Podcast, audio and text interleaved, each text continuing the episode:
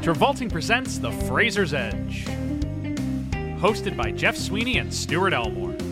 Covering G.I. Joe The Rise of Cobra. With seven time special guest Mark Tilley.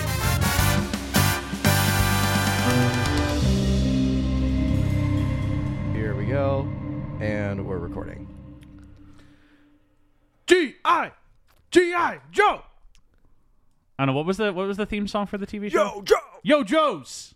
I like that part in the movie when the guy's like, "Ha ha, Yo Joe's." up front. Neither of you guys watched the the TV show, right? No. Okay. Neither did I. Did you have any of the toys? No. no, No. I have absolutely no connection to GI Joe. Yeah. I've never played with the GI Joe. I've never watched a GI Joe until this movie. Yeah. Oh yeah, welcome to Travolta, guys. Welcome to Travolting. Um, jumping right in, uh, GI Joe: Rise of Cobra. Thank you for listening to our last week episode on Very odd parents wish. Odd Parents Wishology. wow. And, That's and, why you watched that. I didn't realize he was. and in this that. is I was a like, okay, Jeff, that's this is a milestone movie. This is a milestone movie. This, This, is, the, the last movie before we officially cap off his mainstream, mainstream success, success, era. era. What a film to cap. This is a good movie to cap. Yeah, off this is on. a good cap off. Um, in the sense that he is fully shafted to the He is side. in this fully movie. shafted to a cameo role. Yes. Yeah. barely a cameo.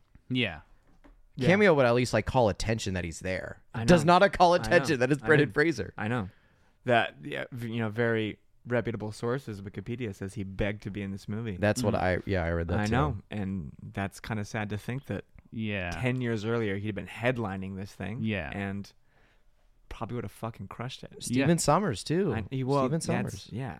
And like you know, we talked about three episodes ago, Mummy, Tomb of the Dragon Emperor, which is Yeah. not directed by Steven Summers. Yes.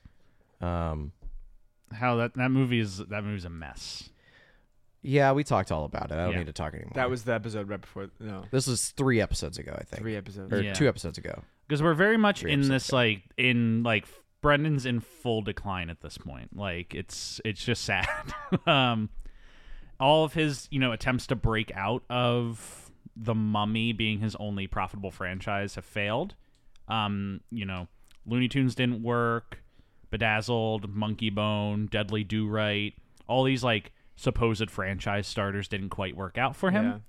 all of his dramatic work, he's either there- it's either a bad movie or he gets overshadowed by the lead role in it. Yeah. Your Michael Caine's in Quiet Americans, your literally anyone else in Crash.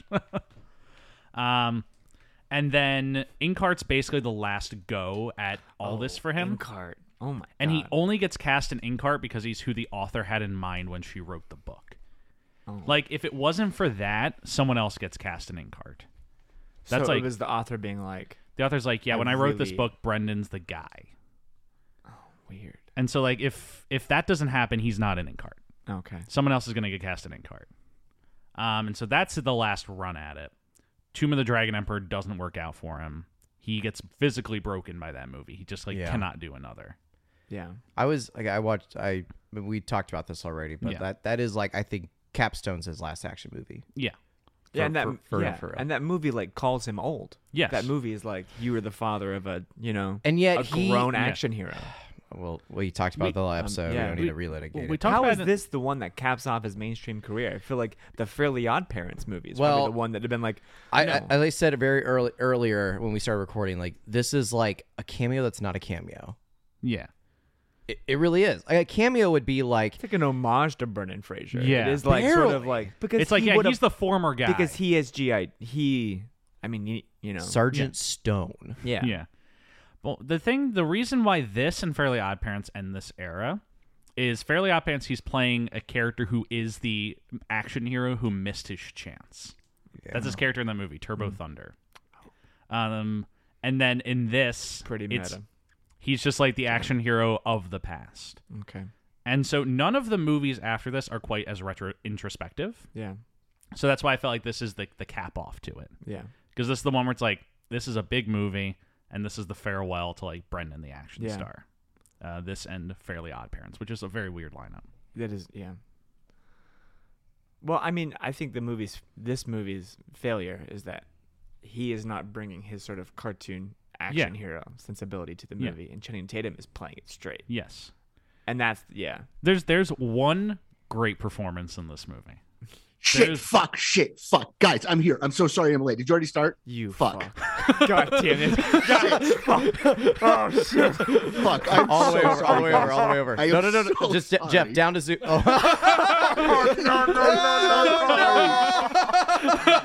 Am I levels? No, okay? tell me he's leaving. Jeff, he's leaving. Tell, Jeff, tell me he's leaving. Jeff, Jeff, tell me he's leaving right now. Cole, you have to go to work. Are my levels good? Stuart, are my levels good? I'm so sorry, guys. Daylight savings time always fucks me over. I I'll kill you. thought we were doing this an hour later. I'll kill you. Tell me he's. Hi, Harper. Where's Harper? Is Harper there? Harper's Hi. Cole's dog. Hi, I'm here. You did you guys? fuck. Did you guys already start? yeah. Uh, well, we folks, did, Y- but you, know, and that's all my thoughts that I have on G.I. Joe. With guys. special guest So we're- Cole Bradley. With special guest Cole Thank you, thank you so much for having me. I'm so glad you guys came to your senses and cut the Brendan Fraser show early and started this like late period Just Gordon Levitt show. Yeah. Uh, and I'm really glad to be here to inaugurate uh, your Just Gordon Levitt podcast. yes. Cole, Cole and I have a hard rule where we can't talk before noon. Depend on it, it doesn't even matter what it's my time zone. It's not his time zone. Oh fuck. Yeah, Cole, welcome to the inaugural episode of the Doncast John Cast. Yes. because folks, we're not talking about Brendan Fraser anymore today. wait, what? We're talking about Cole, who are we talking about today? Joseph Gordon Levitt giving one of the most unhinged performances anyone has ever given in a movie in the Oh. film G.I. Joe Rise of Cobra. Uh, I, Mark, I'm gonna Jeff, I'm delirious. What's happening? hold my hand. Hold Jeff, my hand. Jeff, I need this to is a call my fever mom. dream. What's happening? Jeff? All right, folks. I- I've- I- uh, do any of you guys ever watch G.I. Joe? Because No. I'm an adult, so I have. That was the first.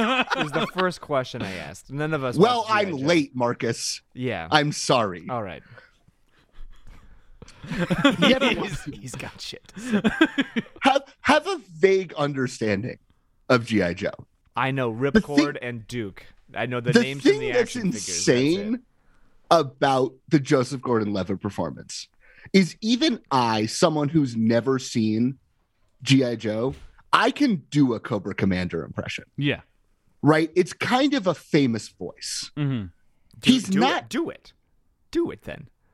It's just like you get really high pitched, and it's like almost like Oh, yeah. Mark Hamill's Joker. I will That- kill that's the it, Joes, that's it, Yeah. right? It's that. Yeah. What the fuck is Joseph Gordon-Levitt doing in this movie? Because he's not doing that. And it's, you can't He's even you buried can't like even three. Ro- he's like buried three rolls deep. Mark, Mark Cole. But it's Mark Cole. We Do, yelling. do, do you feel a charge? that's that's the other thing is that when, when even even if you want to say like he's not playing the commander for most of this movie, like the big reveal moment when he becomes the commander, his voice gets Well, yeah. deeper. Deeper. No, it's That is what a true artist does in this great role. because he's already like kind of hard to understand, and then he puts the second mask over the first mask, and it's just like oh, it's fantastic. I love. I love the wig as a disguise. Oh my god! As if he needed the wig. You know. what I Cue the fucking wig raking right now. this wig is going in the trap. I light it Oh, on God. fire. If you No- guys- light it on fire on his fucking head. light it on fire on his head. mean? JGL would have such a good hair ranking if you guys actually did him. Jesus Oh. Christ. Can I? When But did, what's the best JGL hair? the best JGL hair is the is it- walk? Yeah. It's the walk wig. It, it's the uh, it's the scene in Looper when it goes through his timeline of when he tra- he ages. So this is Yeah. that's exactly what I was gonna say, Stuart. It's, Thank you, it's thank you, future Cole. Looper. With the receding Or is- hairline wig. where he's not Bruce Willis yet, Yes. but they're like aging him towards Bruce Willis. Yes, no, I know, I know exactly where you're at. Like we're, blonde, we're right? you're thinking of the same shot in Looper. uh, I was I was gonna say fucking mysterious skin, Oh yeah. I know his- no one's yeah. seen No, I've Mysterious seen Skin. his- yeah, his hair. but looks that super cool, hair yeah. is He incredible. looks like sad anime, a- like anime boy in that movie. yeah. Yeah. Is it? pi- Um, I'm looking through the. I love his JGL. hair as Brendan and Brick too. The floppy. Yeah, hair I is know so you good. do. It's a That's great the- that's the haircut. great haircut. When when did you orchestrate this thing with Cole? When did he come on? What? When when? Uh, Did you not tell him I was going to be on, Jeff? I just want to see what Jeff. happened.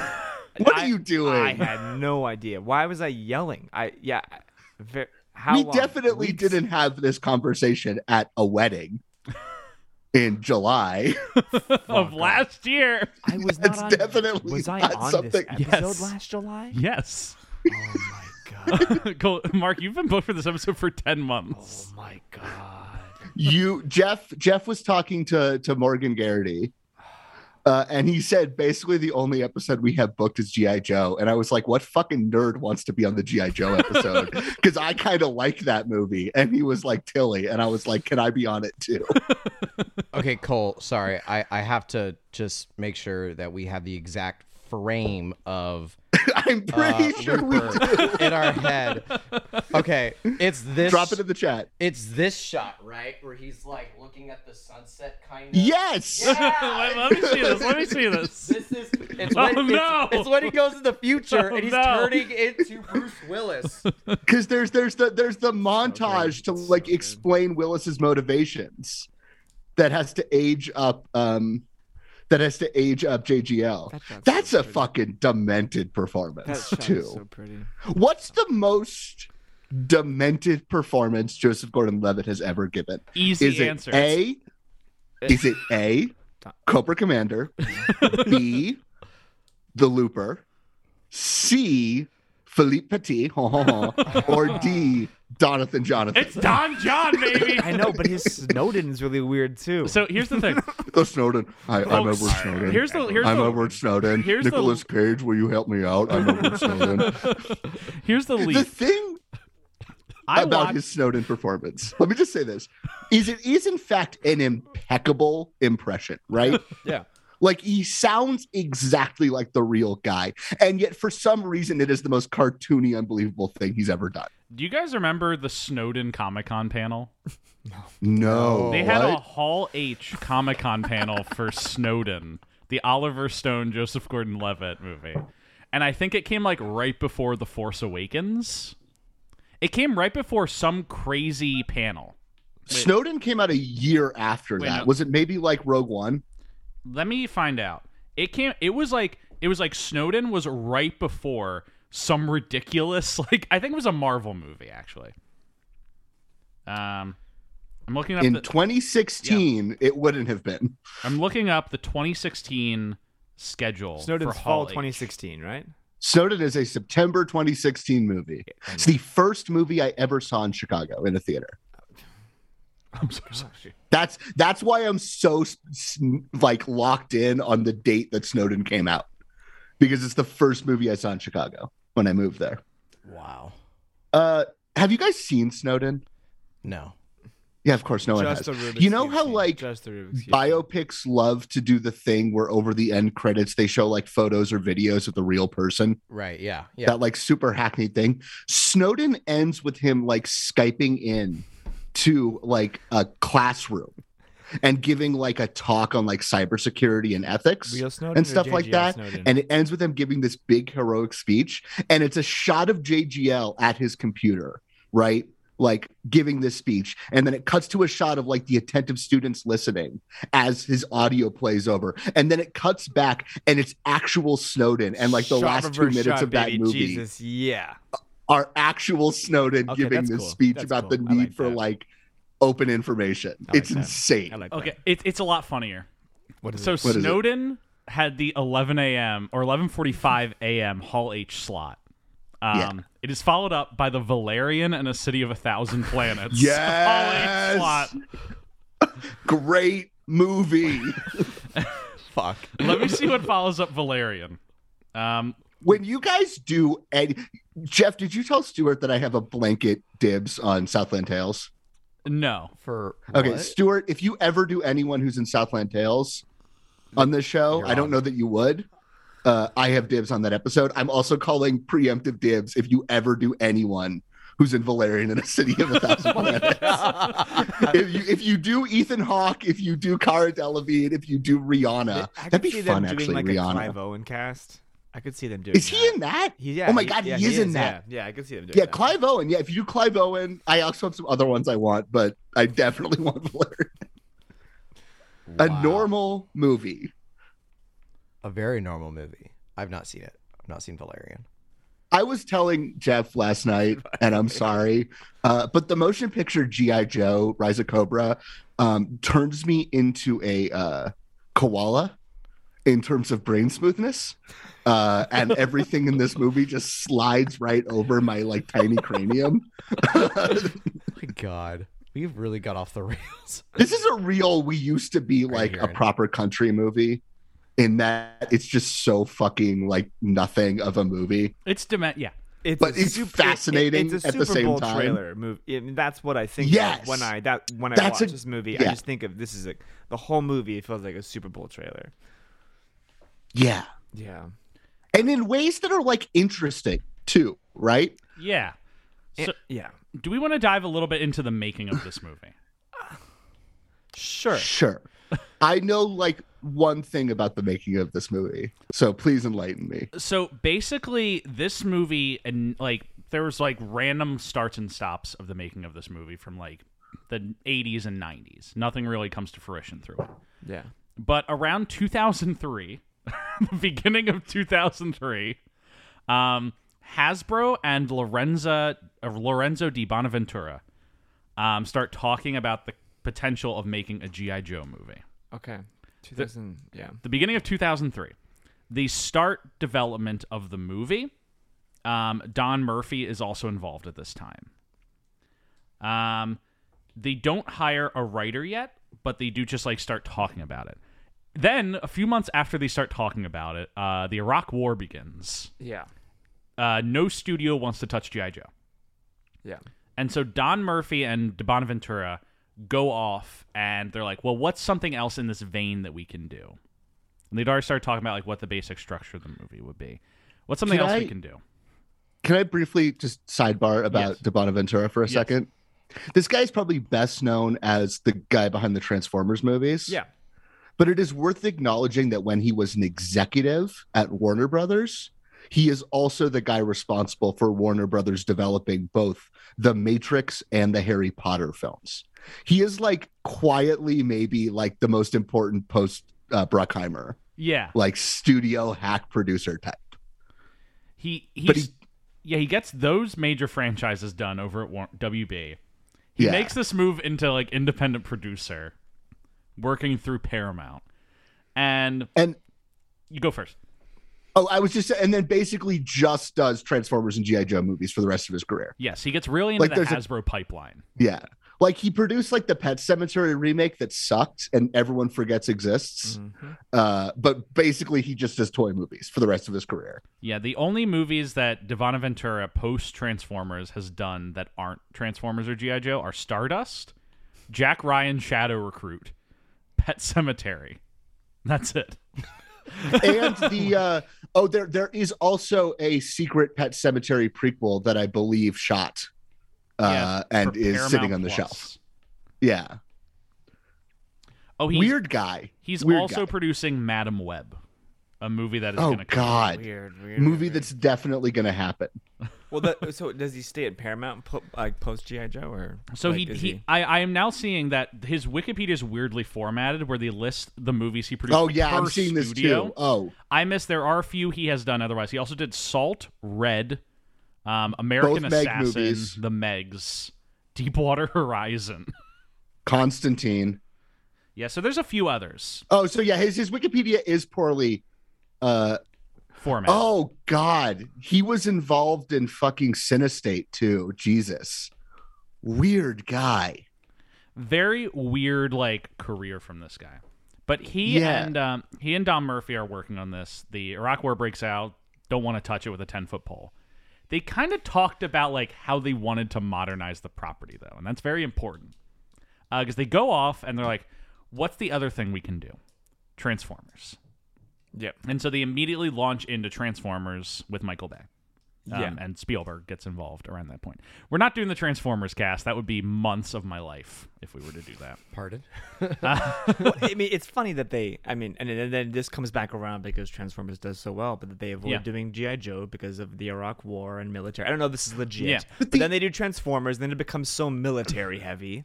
Well, because in Transformers you don't have to deal with it being GI Joe. You can still do it. You We can don't have your cake and eat yeah, it too. Yeah, I mean, the thing the thing the thing that's interesting though about about their apprehension to doing this is like for all the gi joe is based on a cartoon and based on a toy line it's also based on a comic book Yeah. yeah. and that comic book is so x-men Mhm. um it's like so x-men that the guy who wrote that comic book is the guy who they hired to do the wolverine like the first proper wolverine ongoing series like a lot of stuff that's happening in the x-men movies at this time is like rooted in the same sort of comics that the gi joe comics Yeah. are which means that that's a movie you could make you could just make this a superhero movie right And they almost do. they kind of do this is Yeah. a little x-men 2000 directed by brian singery Yes. in, in its structure yep. In which they yeah, got no, brought in. almost exactly. Yeah, And- that- and that the first costuming, act too. In the costuming, the first act of like Yeah. Wolverine and Rogue on the street, and the X Men swoop in is the same thing Yes. as the the convoy. Yeah, that's all. Well, the thing I Only find difference is that's a masterpiece, and this is that not. movie's so fucking good. X The Men is first great. hour of that movie. I mean, the whole yeah. You know what's you know what's also good, Mark?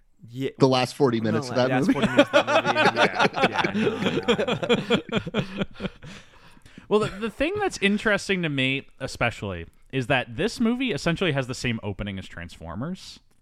Like the convoy attack in this Yeah. almost features some of the same shots Uh, as the blackout attack at the base in Transformers. Does does does Transformers start with a dude getting tortured in this 15th century? Because I'm pretty sure this uh, movie does Transformers not. the last fifth, night yeah, the- does. the fifth one does. I forgot that that never was seen- the opening of the movie. Yeah. Fuck. Borderline incomprehensible. You know, you know who else forgot that was the opening of that movie, Stuart? Who? Uh, the movie once that scene ends. it is it impacts nothing. It does not matter. Yeah, it's- it's- I just thought I was there. watching The Man in the Iron Mask for a moment. I'm like, oh shit, It's wrong just movie. And then I was like, nope, this there. is G.I. Joe. Where's Leonardo DiCaprio? So, to Bonaventura, um, I just want to quickly read why he really wanted to do a GI Joe movie. Um, Yeah. His his exact quote was, "The reason he felt a draw to GI Joe is because of what the Joes stand for and what Duke stands for specifically in this movie." I'm saluting. I'm saluting. I don't, I don't know what I'm Now, saluting. I will- but I my, will my actually hand put this raised out to there. my brow.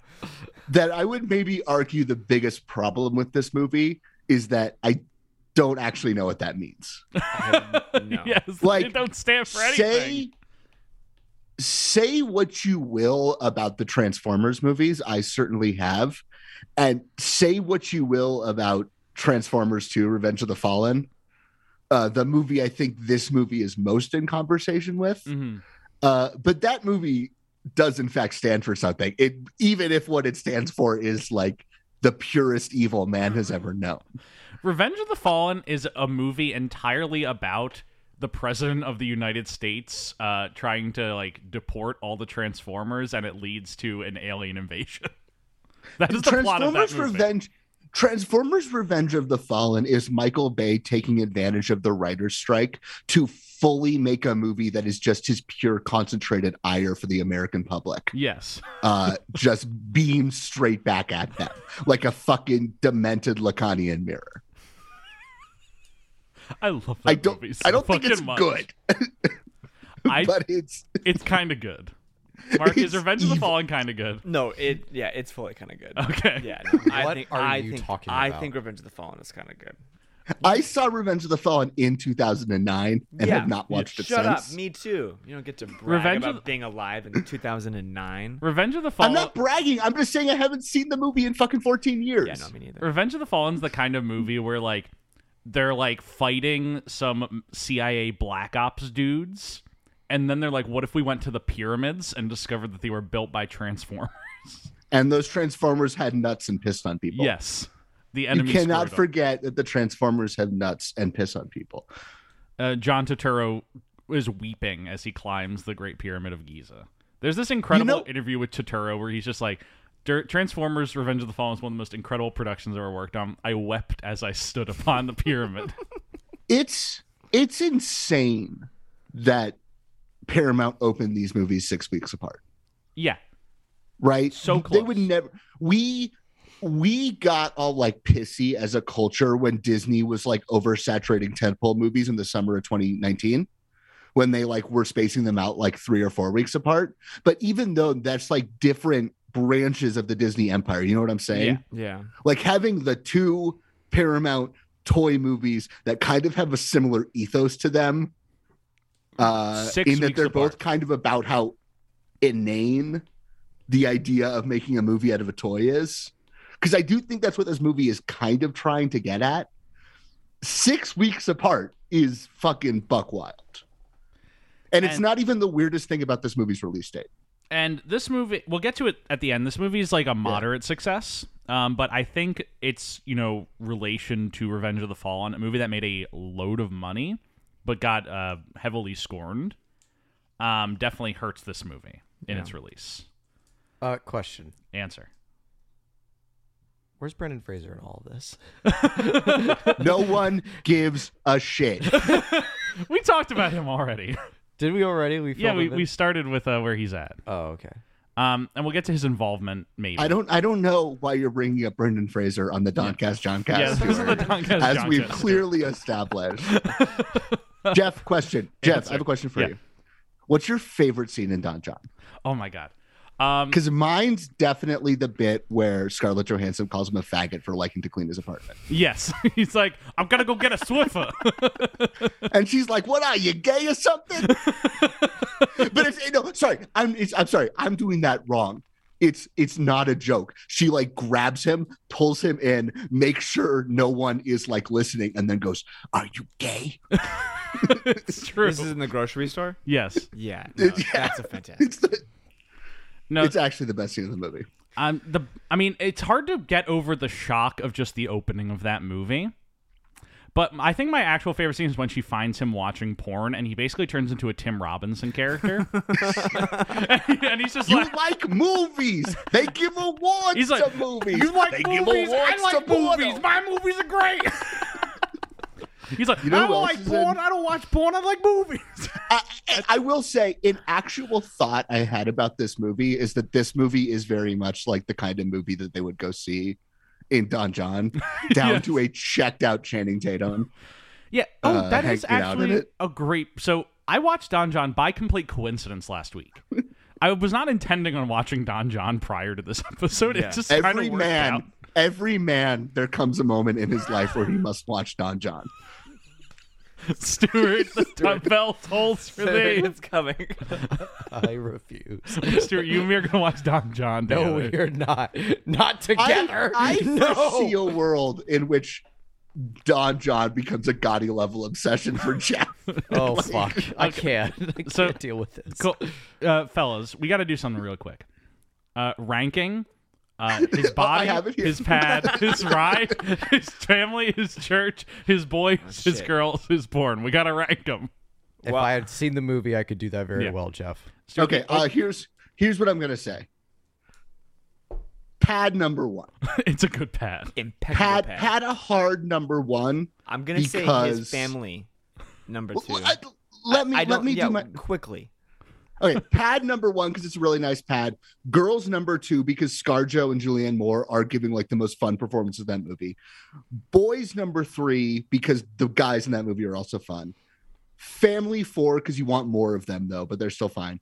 The car's fine, so that's at five. The body isn't very good, so that goes at six. Church goes at seven because it doesn't actually factor into the movie, and I have to give porn eight because they didn't actually like pay for licensing for any of those titles. It was like kind of a bit of a controversy, At the Just time. filmed porn off of Pornhub. and it's badly edited porn too. That's my ranking. Jeff, what you got? Mm, I mean, mine's pretty similar. I might move. I might swap family and boys Sure, I because want Tony more from the Tony family. Danza though, where he's Yeah. styled exactly the same as JGL in that movie. Yeah, that's exactly what I'm thinking. I remember when that movie came out, they, they really tried to like sell it as an Angels in the Outfield reunion. And that like landed to crickets because Holy no one fuck. gives a I shit didn't about even Angels in the realize Outfield. that, and I've seen. Fuck. Have you seen Angels in the Outfield? Yes, Yeah, I've seen that movie. a Mark, what's dozen what's your times. ranking? I would put body at No, fuck. I don't know, dude. I'm still weirded out that you're here. Jesus Christ. I was not prepared for this.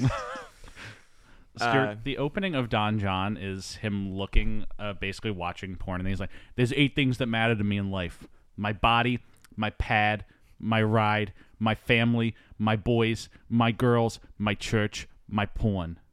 I, Okay, I mixed but- up some of the order, but Stu- S- Stuart, I have I have to stress this. You know how like every trailer these days loves having some like rhythmic percussive like element that loops on itself. Yeah.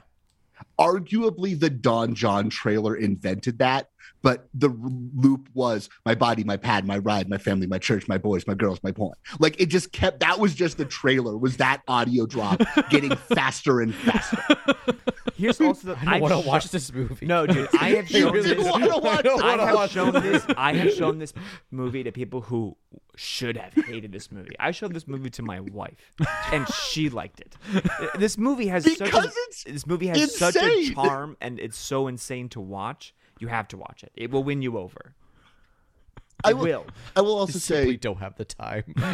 the thing it's like 90 minutes you're fine the thing about his body because he's supposed to be like a new jersey guido who loves working out he's supposed to be like a fucking jersey shore guy Isn't the body but part of he's, the like, joke though? That's what I'm. I'm thinking. I- you I- rate I body don't- I too can't low tell if because that's part of the His joke, body not because- being fabulous is part of the joke because he thinks it's so great, but it's not. I, I can't tell. You I know, think well, JGL is smart enough for that.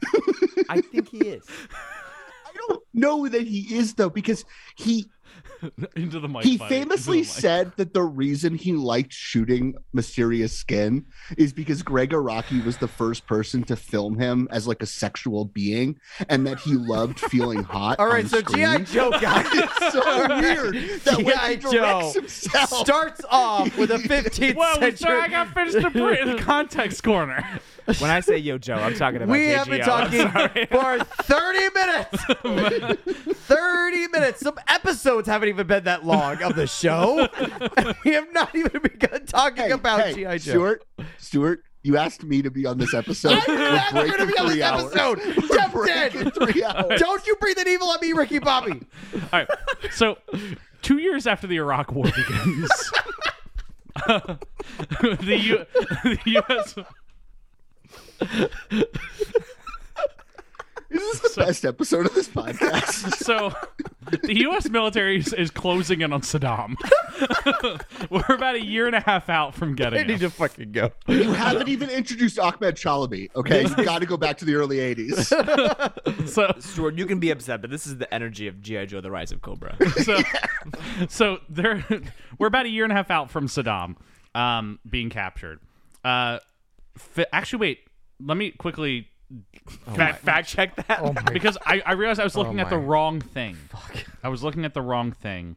Um, he was okay. No, he's been captured already. He hasn't been executed though. Um, this is the this is the time frame. So they've we the U.S. military's captured Saddam.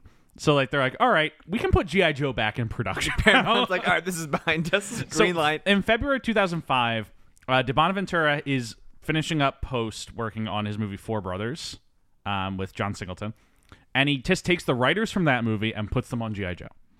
Four Brothers, a normal, another famously normal movie. Does that one have Mark Wahlberg in it? Yes, it does. Oh my god. So um, they move. One of the big things they do at that time is they move a character from the British Action Man toy line into the movie. And I'd like to I'd like to read you Devon Ventura's reason why they put Action Man in this movie. Unfortunately, Bush has put us in a position internationally where it would be very difficult to release a movie called G.I. Joe.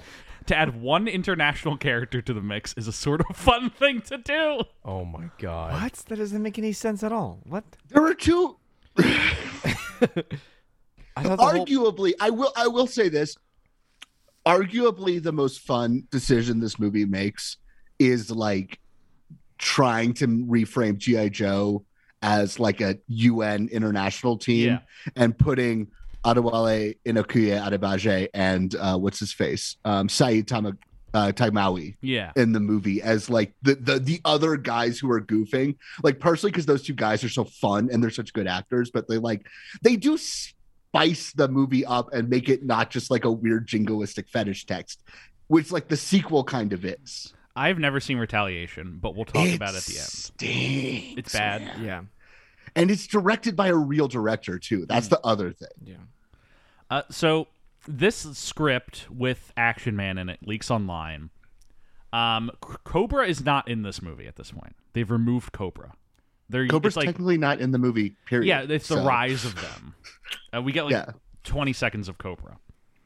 Um, so this script leaks online by El Mayembe of Latina Review. Um, it gets such a negative fan reaction from the GI Joe heads. um, and Mayembe suggests that Stuart Beatty rewrite the script. Devonventura reads it and is like, "Sure, I'll hire that guy." You don't. So But You did don't- that actually happen? I know he's That a actually studio plant. I know he's a studio plant, but you really don't ever have to listen to El Mayan. yeah, it's wild that they straight up just listened to him when he's like, They were like, what had he worked on that he was like, oh yeah, he- this guy, this guy should write Uh, the sequel. He had worked on working for press for studios for like ten years at that point because that's what that guy does. Stuart, no, Stuart Beatty, At this point, Beatty the, Oh, the Stuart writer, Beatty, the not writer Elmander. that, that that he would Yeah. be like, At- oh, at that's this this point, is the guy who should work on it. Beatty's most recent script was Michael Mann's Collateral. He had written Oh, yeah, yeah, Collateral, yeah, yeah. I knew it was and a that's he weird why wrote he fucking gets- Pirates. Yeah, He wrote Pirates, dude. he Yeah, did the yeah. story for Pirates. He yeah no Yeah, 'cause but Terry- yeah he's- yeah yeah Rossio yeah Rossio and Rossio and fucking um what's his name? if if They're he pirates. you guys are all smart enough to know this if he did the story for pirates he's fucking doing uncredited shit yeah. for all the studios on a major level but look at the list of people that they start. Yeah yeah. Fun fact: Stuart Beatty's career after this, he does a lot of things that don't exist, and then his most recent work is he wrote the Obi Wan Kenobi TV show. He wrote four episodes of it, which actually explains a lot. Um, he also about wrote that- interceptor that, whiff of a show. interceptor which is a really good like 90s style elsa pataki action movie uh that like actually rules With uh, that no oh, one saw I remember you telling me about this. it's really good oh I, I i told you because i knew you Oh, would this came out last appreciate it if year, i right? It came out last year, Yeah. and I knew Jeff, you particularly appreciated me saying there's an action movie that ends with everyone on Times in Times Square watching the hero on like a live stream beat the bad guy and cheering. Like that's how old school this movie is. It's a good vibe. It's a good vibe. That's my kind of movie. Uh, so, um, th- at that point, Stuart Beatty's rewriting the script. In 2007, Sum- Stephen Summers pitches Paramount that he wants to do this movie. Uh, his pitch impresses them, and they hire him. Um, he was apparently inspired that he wanted to do this movie because he visited the Hasbro headquarters with his kids, just like tore it, and he saw like a GI Joe toy, and he's like, "That's a good movie right there." Uh, he's coming off of Van Helsing at this point. Yeah, this is my question because you guys know more about um, Steven Summers than I do. Uh, a- has he been let out of the jail that they put him in after Van Helsing, where he clearly belonged? Van, uh, like, what's the story That- there? It's been f- he hasn't made a movie in f- It- three or four years. So- So, Yes, probably- because he was in Yeah. solitary confinement where he belongs. So no, so he does Mummy, Mummy Returns, and then he goes and does Van Van Helsing, which by all counts and purposes is like a kind of passion project for him. Which is insane because it's a fucking disaster. Van Helsing also a Becca studio classic. really? Becca likes good Becca likes two types of movies.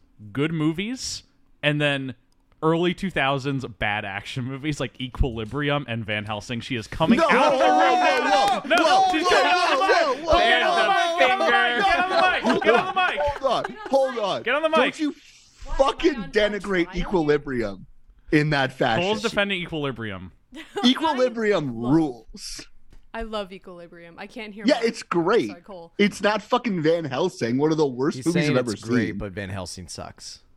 Um. Okay. Well, it's always a give and take with Cole. I Becca, can't- close the computer screen. Shut it. Shut him up. Just close. Close, close the computer screen. Fuck. Bad action films. But okay. E- Equilibrium, like, basically invented John Wick. It's kind of proto Wick. Yeah, it's good. It's fine. Um, It's good. but Van Helsing is actually a moderate success, not critically, but commercially. And so, Summers is kind. He's not like he's not in you know blank check status or anything, But he's in a position where if he wants to do a movie that's already in development, they haven't hired a director, they're going to hire him. He has a, a decently proven track record. Do you know why he doesn't do Mummy Three? Um, yeah, we talked about it in our episode that we've definitely already recorded. Okay, sounds good. we talked about it in the episode from a few weeks ago, of course. Um, It's definitely already been released. yes, of course. Do you remember when they almost rebooted Van Helsing with Tom Cruise? yeah. Back when Tom Cruise's career was fucking dead. Imagine that. It's funny that the almost Tom Cruise has almost been in two separate Van Helsing projects. Was he Yeah. up for the summers? No, because Um, he because the Dark Universe had it have continued, the cross Would have had Van Helsing in it. their- one of their ideas was like a Van Helsing crossover with all the mummies teaming up to fight him. Yeah, that would have been good, man. That would have been so good. Thinking about all that shit makes my head hurt. I just don't. mm, You know what makes my head hurt, What? Mark? What? Thinking about the events of the motion picture GI Joe: Rise of Cobra. You thank- love this thank movie. God. You're the- Thank you're- God I we can don't. get I don't back think to this it. movie's very good. It's not good.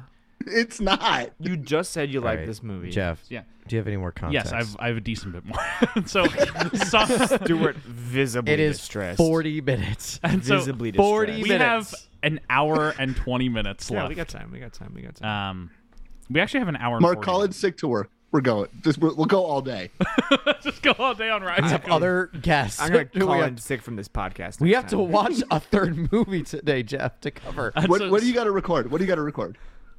Um, Well, one we can't say. yeah, we're also doing furry vengeance. Furry Vengeance. Do you have to watch that movie? Okay, I today? think We have I'm to just watch saying. Furry I think it Vengeance. would be funny if you just uploaded a file called "Furry Vengeance" and wrote was the like a second fake half of description, G.I. but it Joe. was just the second half of the GI Joe. that actually is pretty funny. So, I'd actually be down to do that. so Summers is locked in. Stuart Beatty's rewriting the script. Um, they then hired a smorgasbord of additional writers for this movie. The idea being the writer's strike is looming in 2007, uh, which is very funny because the day we're filming this, May 1st, 2023, we find out at midnight if there's going to be another writer's strike. so by the time this episode's been released, We also find out if we are employed in July or August this year with that I decision. mean, inshallah. Does it does it feel like I don't know if you guys remember like the lead up to the last writer strike, but it really feels like Hollywood is less panicky yeah. Uh, about Yeah. this potential one. Whereas last time, and maybe that's like we're gonna find out a lot of stuff in like a year when we realize why Yeah. every movie coming out feels like half assed. Well, the thing, But- the, the big difference in the reaction is that in 2007, um, I'm just going to quickly say this G.I. Joe context as it explains it. Um, prior to the writer's strike, they hire like five more writers on this movie, including Brian Koppelman, David Levian, John Lee Hancock, Your Um, favorite director. uh, and Paul Lovett. They hire like all these additional directors or writers to write different scenes of this movie Yeah. so that they can have a finished script in time before the writer's strike. And they can't work on it, and, and it Yeah. shoots over the writer's strike, So- and it yeah. ends production the day before the strike Yeah. ends. So So no, that's- it goes. No, wait, no, it goes into production the day before the strike ends. It goes into like production, like, like it starts filming February 11th. Yeah, and they the start strike filming ends Fe- February 12th. I looked that up. Yeah, That's what I'm saying is I don't so they feel can like work I'm on it while hearing the movie's happening, but Yeah. they go in probably with a bullshit Yeah. script. Yes, I, I am not hearing any stories like that. we got to hire 10 writers to each write one scene of this Dude. movie. L- l- l- Uh, like now for today, or you're not hearing that today. oh n- well, No, well, no. d- dude. When I saw that Nick Pizzolatto was like h- hired onto Blade, that felt to me like get somebody who can like get us pages before we start shooting. That's this summer. fair. That is that's fair. When, That when is I fair. saw that headline, I was like, that's what that feels like to me. Well, but th- see, I guess like I just shell don't out think some the Blade money for movies- a name, Yeah. you know, or whatever. Yeah. A weird name, a guy who could do it quickly. Yeah, that's what that felt like. to me. also just just some added like modern day context for this writer strike. I think the biggest thing for why we Hollywood isn't as panicky is I don't think a lot of people are expecting this one to last as long as the last one. Yeah. Whereas the last one, people were out of work for like a year. So Because it sounds like Netflix is the only company that I've read that, that is Yeah, sort of well, the holding out. last Everybody's one- Uh, kind of agreed, and they're kind of just like, we have enough content to like let Yeah. this thing go on for however and get what we want. But I I can also say that I distinctly remember when the last one started that people thought it could go much longer than it actually did. Mhm. It was over like, Like- yeah, I forgot what like the big It, points of the it last strike ended were. it, felt like ended kind of quick it was two compared to how people were talking about it. in 2007. Yeah, like there, 2007, yeah. there were expectations it was going to last much longer. Yeah. and like it was still much long, longer, yeah. Yeah. It was long. No, I'm not saying it was short. Yeah. I'm saying they thought it could have been but like a, like uh, a Even mo- years. a uh, good modern example is there's Yeah. there's a TV show that is on a height that's filming in Chicago right now, um, where they're on like a two week hiatus between the first half and the second half of their season. Because they're And they're- filming two seasons though. aren't They're film oh they're they're filming two seasons at the same time. And they're v- and they're on a point right now where they're like, yeah, we might come back to work next week, we might not. What? Um, they're working on writing the script right now. Um, we'll see if it works out. Oh yeah. Okay. Um, Do you guys do you guys remember when IATSE uh like almost went on strike Yeah. or maybe did Oh, go on strike for a dude, second? we remember. I, well, I they know were that's what I'm around. saying.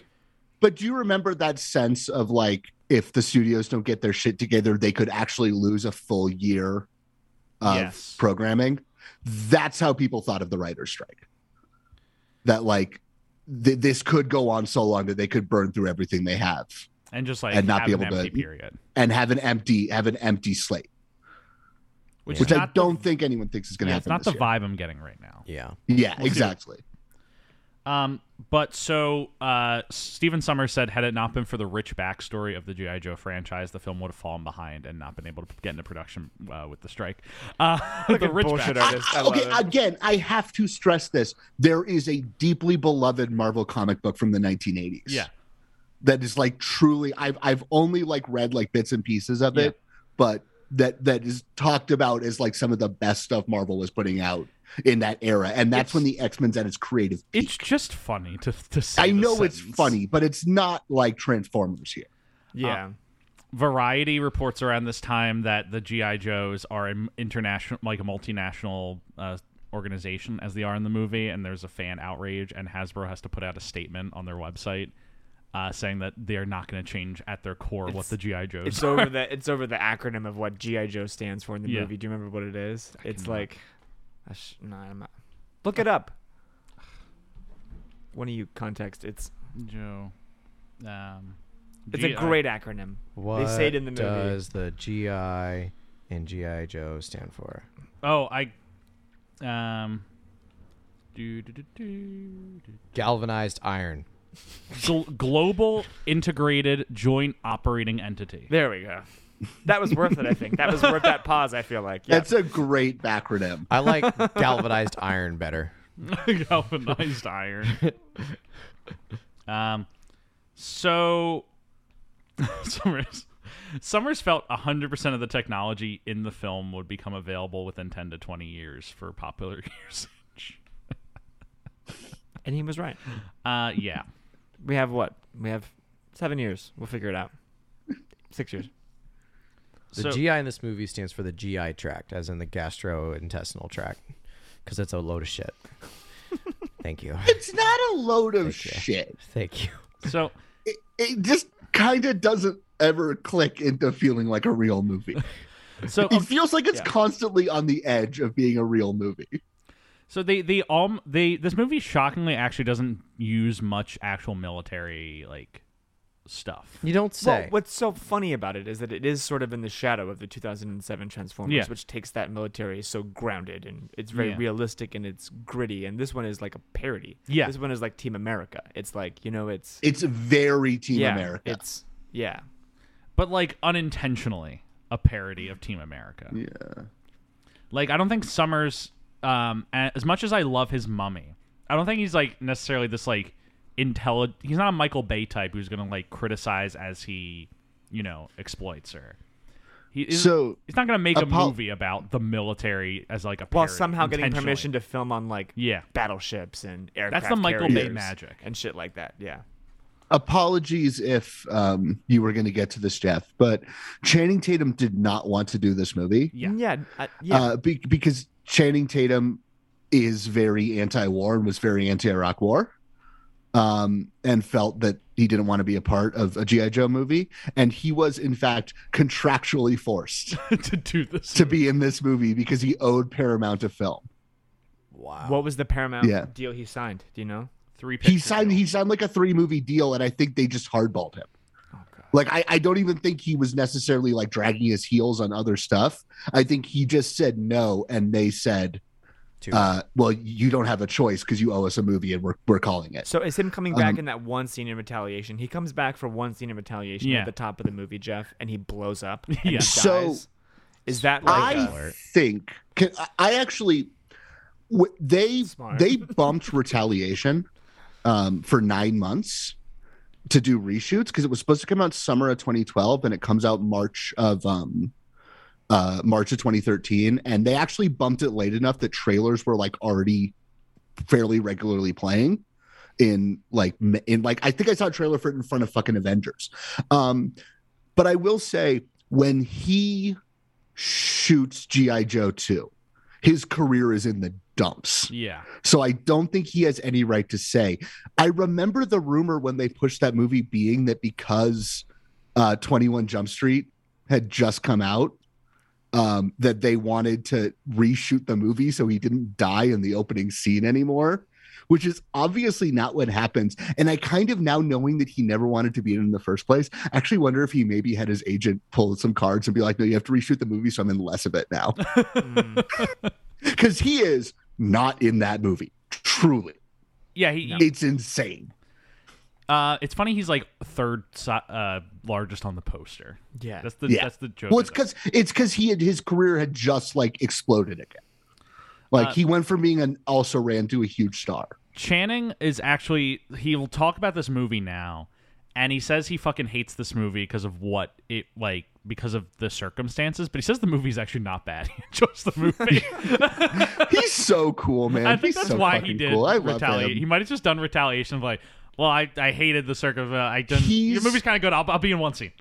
He's also friendly with John Chu, who directed Retaliation, Mm-hmm. yeah, because Step Channing Up two. Tatum is in G- uh, Step Up Two. I, I- I thought it was interesting that he does these two sort of like if Step Up is his career starter, he comes back in the beginning for that one scene, and then this sort of like unintentionally launches him into the mainstream, right? Like I can't think of anything he Yeah. would have you know add to headline this movie. No. and then he comes back for John Chu at the beginning of the second one. It was like Yeah. yeah, he can't. It's also it's also worth noting that after Step Up and She's the Man kind of make him this like heartthrob, he very much is like immediately trying to be considered a serious actor. Uh cuz this is like the only this this is 3 years after those two movies and I think of this as the only real like big populist choice he makes outside of the one scene in Step Up 2 which is functionally a cameo. But what he does is he makes a guide to recognizing your saints. He makes Battle to Seattle. He makes Stop Loss. He makes Fighting. He makes Public Enemies. Like those are all movies where like he's good in some of them, he's dodgy in others, but those are him trying to be like, I am a serious actor. I am not just a hunky movie star. Take me seriously. So I would also understand him having reticence to do this movie, even divorced from the politics Yeah. of it, because it's not the sort of movies he was making. Yeah, And Mm. um, it's funny that like this movie is sort of begging for a funny, likable, charming star. Yeah. And- it, it's and begging it- Oh my for it- a Brendan Fraser. But it type. would have had him ten years before. it would have had him. In you that know role, who's a and Brendan he would have- Fraser type, except better? Is is Channing Channing Tatum guys? Yeah. Yeah. He does the, you know, Yeah.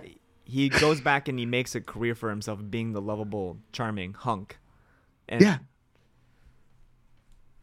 if- if he gives Dennis, the, like- uh, Dennis quadruples in this movie. What? Where did that come from? Where's dude, where did that come are you from? having a stroke? I can't look over at Stuart because he's just banging his head into his microphone. Anyone If have any thoughts he- on that? I- i- if Channing Tatum gives the White House down performance in this Oh, movie, yeah. like this movie is ten percent better. Because he can do what this movie wants him to do. He's just being held at gunpoint. If you have- and he's fucking asleep. If you have mummy era Fraser in this movie, hell, if you just have Fraser like in this movie, same thing. I mean, well, not I- today. I- I'm Not pitching a modern, good not real present actor. day. Yeah, Not- I'm picturing not a like- not good, present real, day talented Freeman. actor.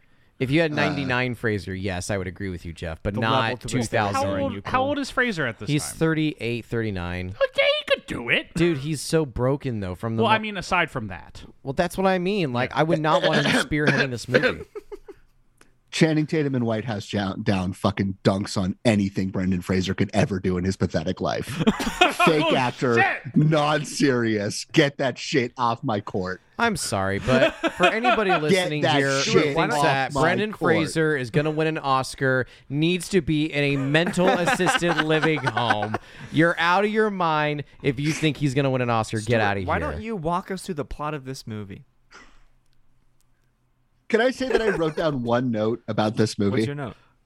Uh, why does Snake Eyes have lips? He has Power Rangers like lips.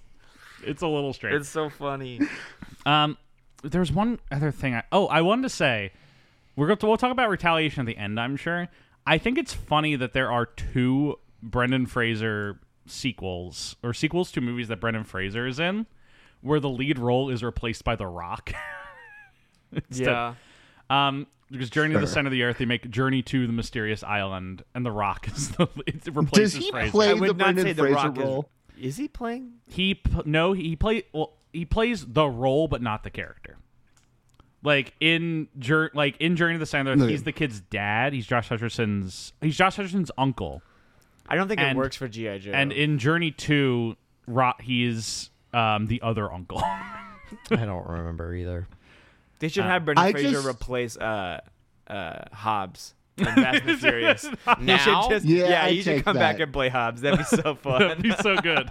GI Joe, GI Joe Retaliation is just so interesting because just based on how they cast his kids a month earlier, he had made that movie Snitch, Yeah. uh, which is a very good movie in which The Rock is undeniably playing a white man in that movie, and then in GI Joe Retaliation, he's undeniably playing a black man. It's like such, it was such a, just an interesting like we're still in that era, Hollywood era of like ambiguous ethnicity Yeah.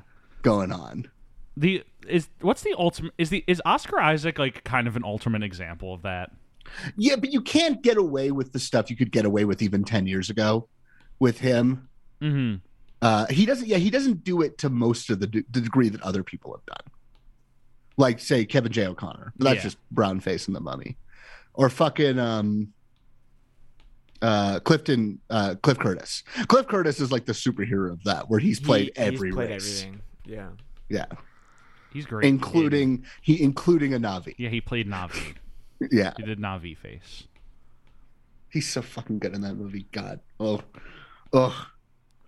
All right. So I think we've covered all the context. Are we ready to dive into the plot? I, I guess have the such a other thing headache. I want I to have say is such a just that, headache.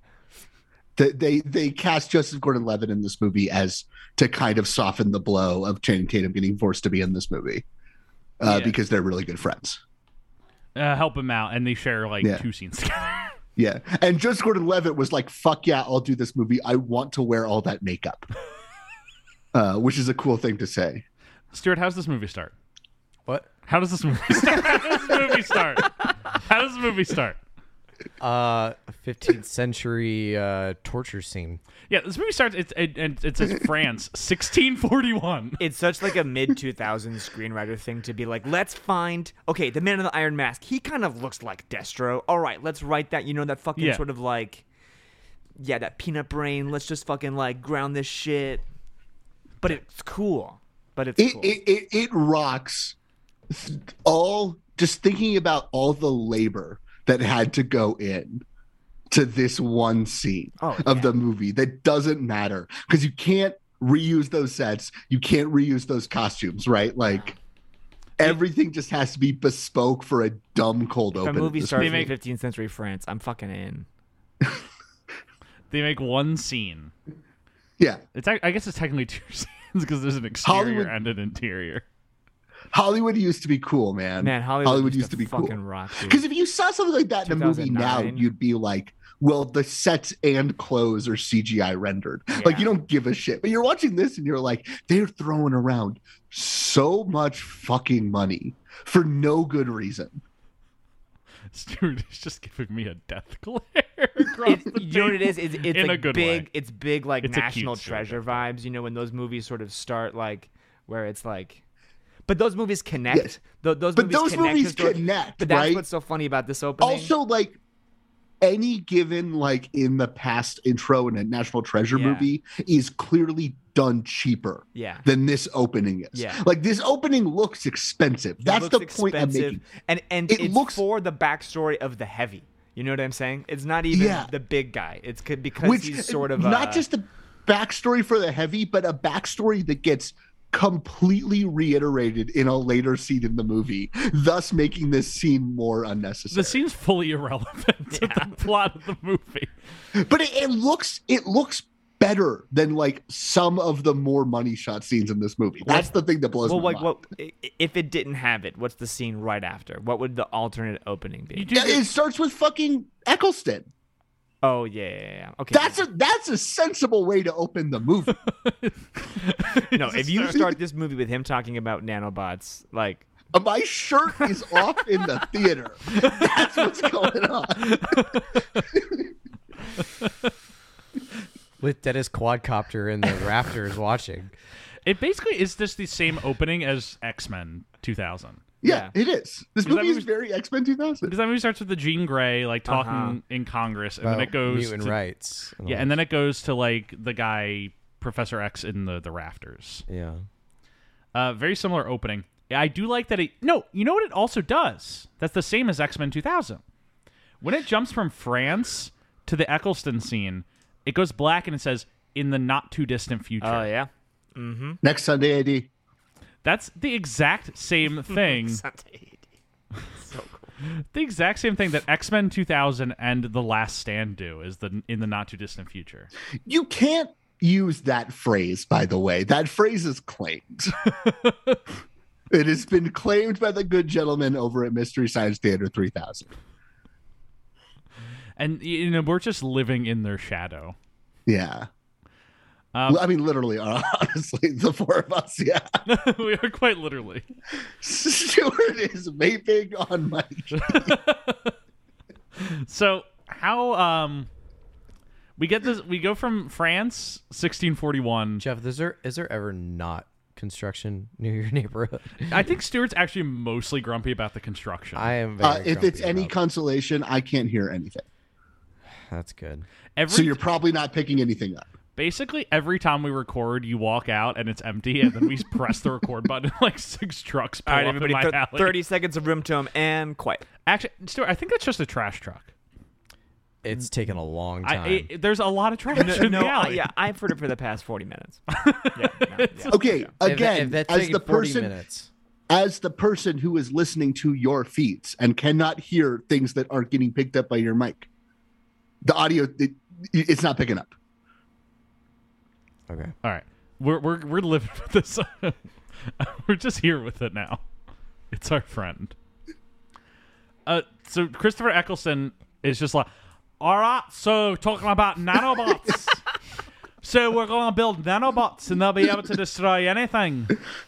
We're gonna transport them, aren't we, laddie?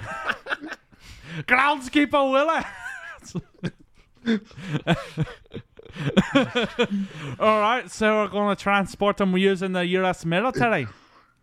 The most the most interest uh, he uses NATO first of all. NATO. Uh, the most interesting part of this movie is when he gives this like horrifying speech about this like weapon of mass destruction he's invented, and then he says you can pick them up on Monday, and he gets a standing ovation. You can pick them up on Monday. And then, there is i think the thread that this movie like almost grabs a hold of throughout its entire runtime but never really congeals into anything interesting is this sense of filming a kid like smashing his action figures together in a way that kind of becomes almost soulless and inhuman and scary Yes, in the yeah. sheer like war as play of it all Yeah. and while i don't think the movie ever necessarily congeals that point opening with like this horrific demonstration as a marketing pitch is like an interesting thing to do for a movie about toys Yeah.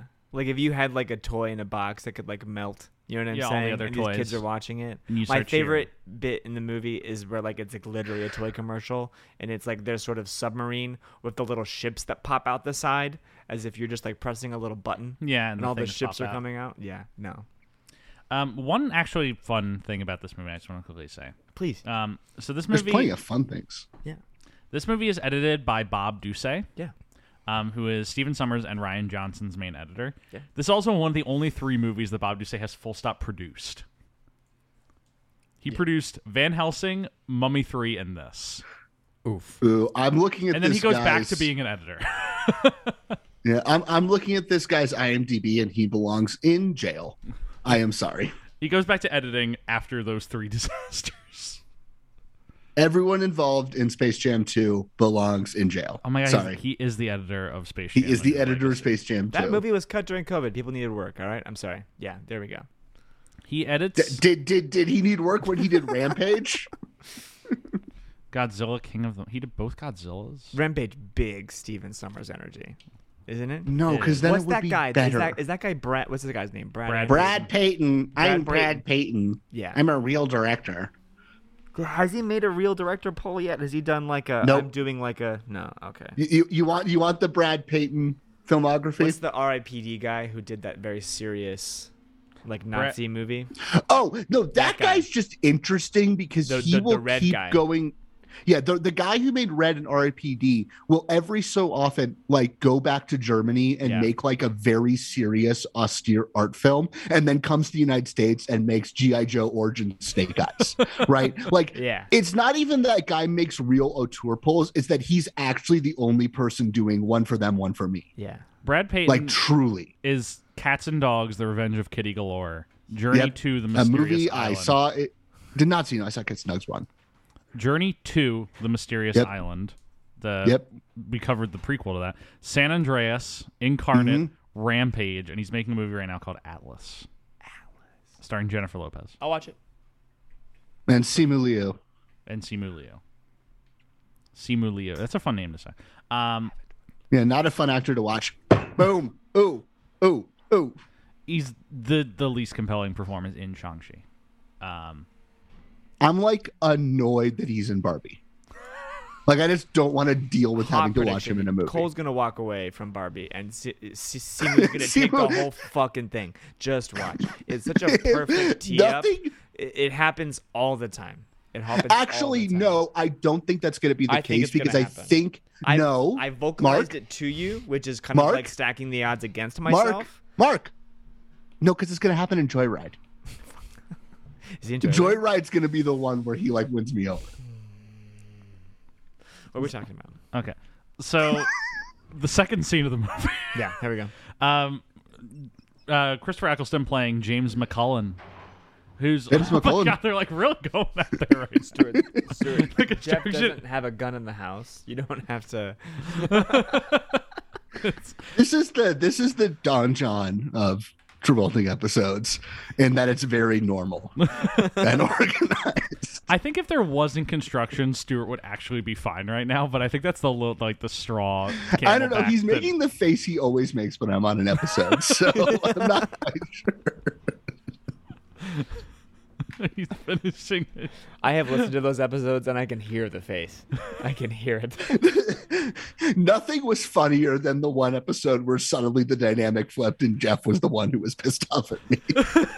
What episode was that? Is it is it Darkly Noon? I think it was Darkly Noon. Darkly Noon, I think me and Stuart get into like a serious and impassioned argument about the nature of meaning. and Jeff is like pulling his hair out.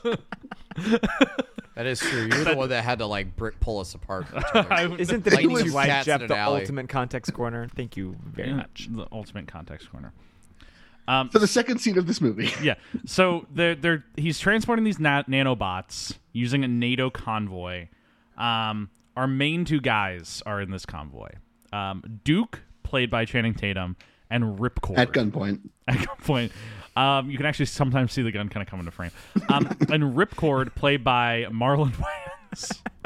Uh, you ready for a fucking heater Yeah, of a, of a hot take? yeah. Uh, best performance in the movie. Marlon Wayans. I think so. He's not bad. Yeah, Joseph Gordon-Levitt gives the most interesting performance in the movie. Uh, but I think Marlon Wayans knows exactly what he's being asked to do, and he fucking delivers. Which is comic relief best friend shit. Yes. J- JGL just will always have my like number one vote for this movie. It- it's just bad shit, but it, kinda it good. almost like destabilizes the movie. It's so bad shit. Okay, but Sienna Miller. Terrible. Ooh. Yeah. Does Mark the, like the Sienna thing Miller? about Si- the thing about Sienna Miller is 99% of the time she's like the worst actor who ever stepped in front of the camera. And then once she gave like one of the most searing performances I've ever seen in my life. And I don't know how it happened. Which performance is that? Lost City is Ed, Lost City of Zed. We're a still movie Lost that City, isn't it? famously ends incredibly, and Mark would not know that. What? Mark, do happened? you want to tell? You you could just tell him. You could just tell him. I wasn't there. I didn't even know. What happened? Did you just leave? Like five minutes for the end, uh, before the end of Lost City of Zed, Mark turns to me. He's like, "I gotta go take a shit," and then he gets up and leaves. And then that's the most beautiful ending I've ever seen a movie have. The Icon Roosevelt, baby. Have you ever watched it again? It was a long movie, and I had had a lot of it's popcorn like to eat. two and a alright? half hours long. Yeah, I know. I know, but I ate the popcorn quickly. It was just sitting the whole time. I ate it before the movie even started. Oh my That was the problem. Um, so they're on this convoy Yeah. transporting the nanobots. Yeah. Um, they get attacked by a futuristic, um, robo ship, Oh, essentially. Yeah. Um, it's very evocative of the opening of Transformers 2007. It's basically the exact same opening. Down to the sound design too. It's Yeah. very similar. you all can almost hear like the do do do do Mm-hmm. do. Yeah. Um, This is such a beeps and boops movie. yeah, it's Oh my also gosh. weirdly like it's evocative of both Transformers and the opening of Iron Man, where It's his convoy why- gets attacked. Yeah, Um, and so the convoy gets attacked. Um, a lot of guys are killed. Uh, Duke and Ripcord are okay. this Um, is a weirdly violent movie. Yes, this is very violent. Yeah, Uh, peop like people just like explode. Yeah. like blood. people get like graphically stabbed on screen like it is like it is one of those things where you really feel the fucking weight of the MCUification of blockbuster cinema. Yeah. 14 only 14 years after this movie comes out that I'm like shocked by how like bloody like not even bloody but like callously violent this movie gets at times. Yeah, because we're so used to just like bloodless. But kinda, no, like- not even bloodless, just like no All the- sense all, that like, the- anyone ever gets hurt. There's so many like needles in people in this movie, and like people's Yeah. like faces melting, and people's, Swords like, going to bones faces. Just- deconstructing, and Incidental characters who exist to die. that's the is not something that we have in blockbusters anymore. We don't have extras and action scenes. That's the thing that's cool about X- about the OG X Men movies is Wolverine. Like when he stabs people, he stabs Yeah. people, yeah, and like you see like limbs and all that get cut off nowadays. Like it has to be R rated, and everyone's like, "Wow, Logan is so violent." gosh. I saw this. Do we? Think, Uh, Yeah, and then I sit there and I'm like, how is it that I have spent 17 years watching movies with this character that span decades in universe and he said fuck once and now he's saying fuck every third word. What What are you talking about? Do you want to do you guys want to know a secret about Logan? It's a western. No, it's a piece of shit. I was gonna say it's a western. Does he say fucking Logan? Uh, you, you you it's it's subtle but it is there. He just his fucks are subtle. Yeah. If you don't pay attention you might miss it. No, yeah, I, Uh, I'm so fucking annoyed by the fucking like Chris Pratt says fuck in Guardians 3 press tour.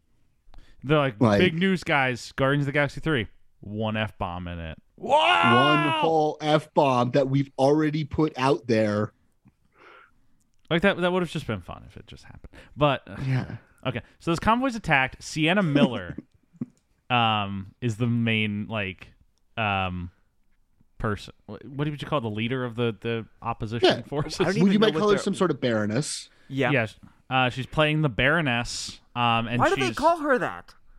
Because she's literally a baroness in the movie. Is she? Yeah, she's married to a baron. They come up with this. Oh, oh, then yeah. Then come- there's yes. one line where Baron- they acknowledge Baron the fact that her PhD, like right. He's the, the scientist. her sci- her French scientist husband is like a baron. oh, okay. they come up with this elaborate Yeah. backstory because in the comics I'm reading right now, she's just like a s- like an offspring of a baron and a baroness, and so she becomes the baroness. In this movie, they have to come up with this elaborate backstory to explain how she can both be Channing Tatum's ex and also a baroness, and it's that she married a baron who is in two scenes of this movie. Um. So Duke recognizes her as his ex, named Anna. I mean, it, it, it, it could be worse, right? Like that, that that is kind of sweaty, but honestly, I prefer that sweatiness to me at the end of this movie being like, why is Joseph Gordon-Levitt saying the Cobra will rise? Like, what's what's going on here, really? Because he has a cobra in his office. I That's it. guess. Why does he say you're Destro now? Like, I'm like It's, it's either. Because he tells him that they, they called his ancestor Destro. I just- guess still it's dumb. I think that the, the cleanliness of this, if she can't be just a blood aristocrat, Why can't they I call him actually think they Destro? handle- The whole thing, your whole thing is that we should just lean into these names. Cole Well, hates- yeah, but if you're Cole gonna- if hates you're gonna so much explain the something- Doctor Stephen Strange, No, and no, the that's what Marvel I'm saying. movies, That's and what all I'm the, Oh, saying. you're, oh, what's your secret superhero name? Cole hates that Oh, shit. I, I hate that shit. And But this- if you're going to explain it, right? I, I think this is a very clean explanation for why she's called Baroness. Like it No, does not it's bother true. me. Yeah, yeah. It, and it's subtle. I because it's so subtle, Mark, that you missed it. Like they don't they don't put any heat on it. They just call that guy Baron like once. I completely missed it. Yeah. but I didn't Yeah. even think about it once because I was enjoying watching this movie so much. That's insane. This kind of movie No, turned I me don't into, like- a- No, I a don't like. vegetable. This, I don't like this movie. It made me feel like a vegetable. I feel like a vegetable right now. This movie makes me forget how to swallow. Stuart, how'd this movie make you feel? Huh? How'd this movie make yeah. you feel? What was your impression of it? Um, Oh, What are your thoughts? um, this movie made me feel brain dead. Do you like the cinematography? I got a text at I got a text last night. I Mark, do you like the cinematography? I think this movie looks better than movies look now. I think so too. The Yeah. compositing is often very dodgy, Oh, all the stuff where they're in their little secret base is so bad. yeah. but but the actual like real light on real costumes and all the ways Yeah. it plays with like color gels, All and the stuff, physics of their little like sonic Yeah. guns, like like pushing Yeah. shit that actually feels Have, sort of have we tangible. have we commented on the really bad CGI of this movie? yet? There's- We just I mean, did. it's we rough. literally just did. All right. So, What's the bad? is, it just, is it just all of it for you? yeah. I got a text at 5:30 last night. I may have just watched the two most infuriating movies I've ever watched. GI Joe being one of them, and I said G.I. Logan, Logan and, was the other one. and I responded GI Joe kind of good though.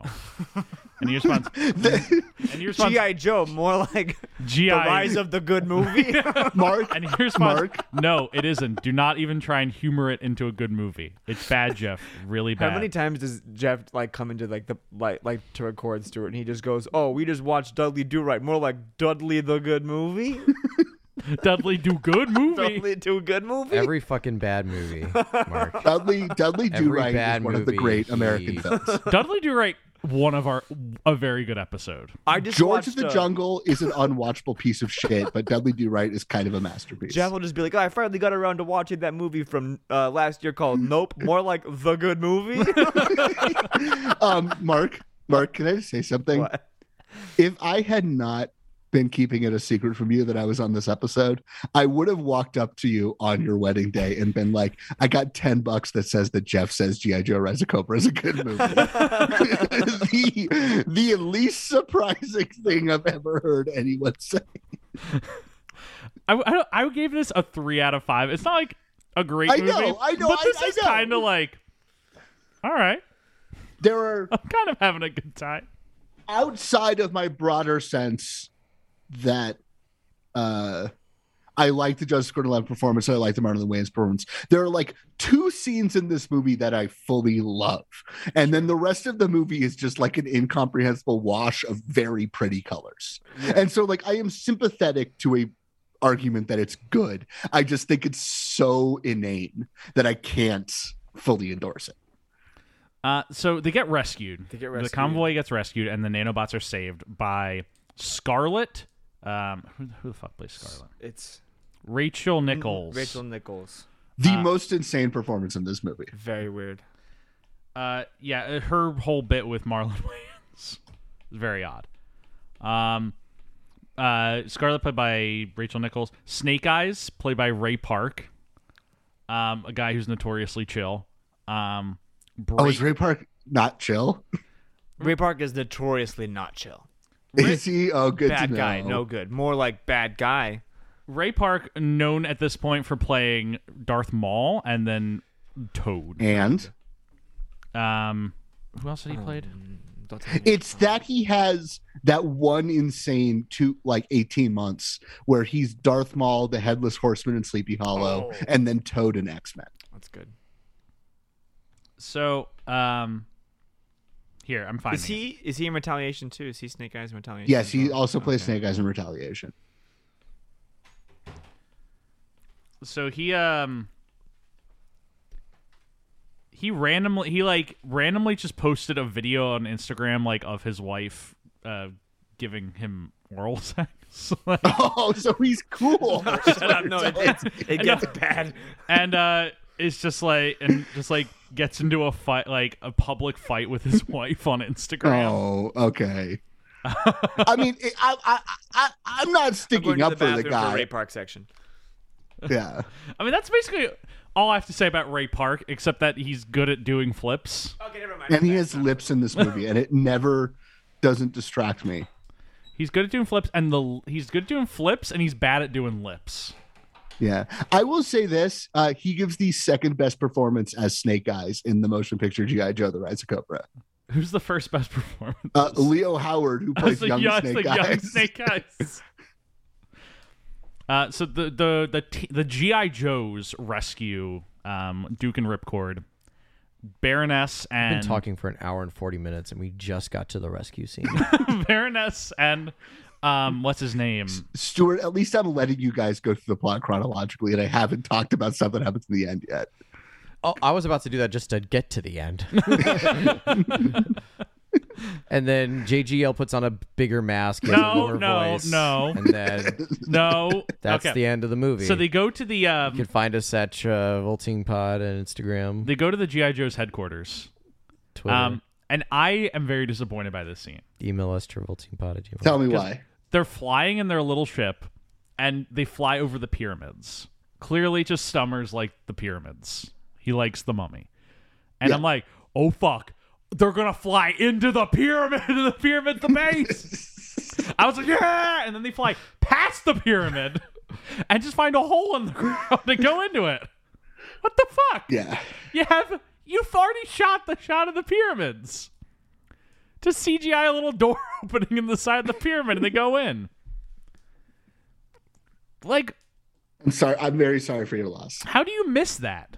That's I'm so very obvious. sorry for your loss. It's so obvious. It's the Team America thing where they fly into Mount Rushmore.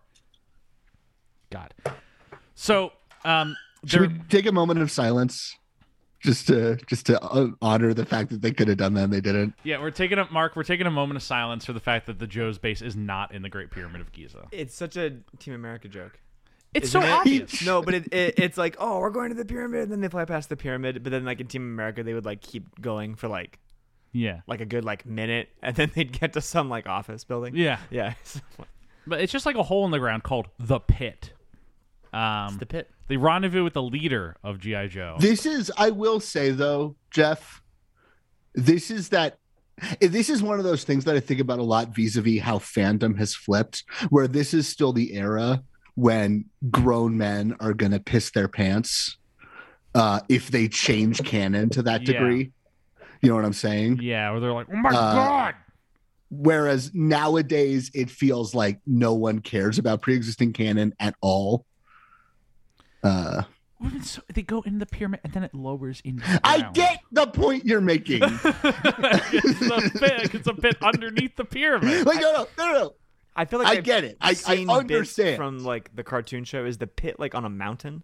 I feel like it's on a big mountain. I'm looking up. I feel It like feels I like a want to mountain see the base. pyramid open like a Venus flytrap, yes. right? Like fully full out. um. Stuart, you need to weigh in. What do you want us in Do you here to remember do? Stewart's energy on like uh, when we did a ladder 49? I would pay him $20 right now to have ladder 49 Stewart back. And I feel like Well, I- I Ladder 49 feel Stuart like- was really angry I know at me specifically. No, but we we we had like a moment there and with him and then I feel like we ruined it. we ruined it because we we just took it too far. No, Stuart on just this hates episode? me in particular. Well, with ladder 49. I I have nothing to add. Okay. So in So GI the Joe, third the, the scene pit- of this movie. so in GI Joe, the the traditional thing, the pit is below like a farmhouse.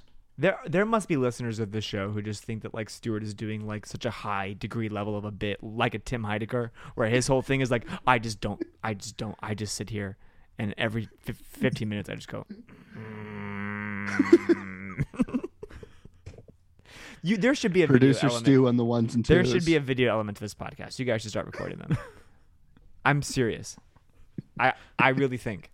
You think it would make it? Yeah, yeah, yeah. Two camera setup. Yeah, I'm serious. I, I, I, you know what would need to happen to make that happen? We need to start making money off this podcast. and I have to be paid. I already don't go. I don't. alre- I already don't get I paid. enough just to do said this I'd pay you podcast. twenty dollars. You pay to, to, to what? An hour? A day? An episode? What's the rate? Mark, Mark? he'd have to edit. Mark, he'd have to edit video feeds and audio.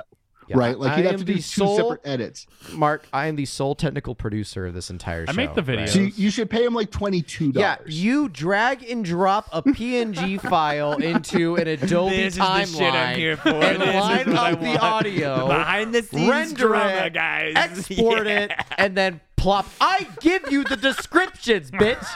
You don't even make the description. got the descriptions, I copy and bitch. paste the descriptions. Where do you get the audio? On the fucking Google Drive. I knew this that episode I would copy and do this to paste us. it on. I knew So Rise of don't Cobra tell would me that This is the real Rise of Oh, Cobra right here. Here Okay, we fucking Stuart, is. Stuart, Stuart, it's not that hard to press an on button on your recorder, okay?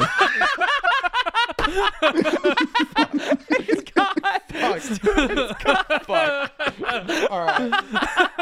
Oh my gosh. I'm Uh, getting out of here. I'm getting out. Yeah, go, go. Bye. Bye, guys. Stuart, come back. You have to watch Furry Vengeance. Is anyone still listening to this episode? Jeff, at this what do point? you think about the Brie Larson performance in Don John?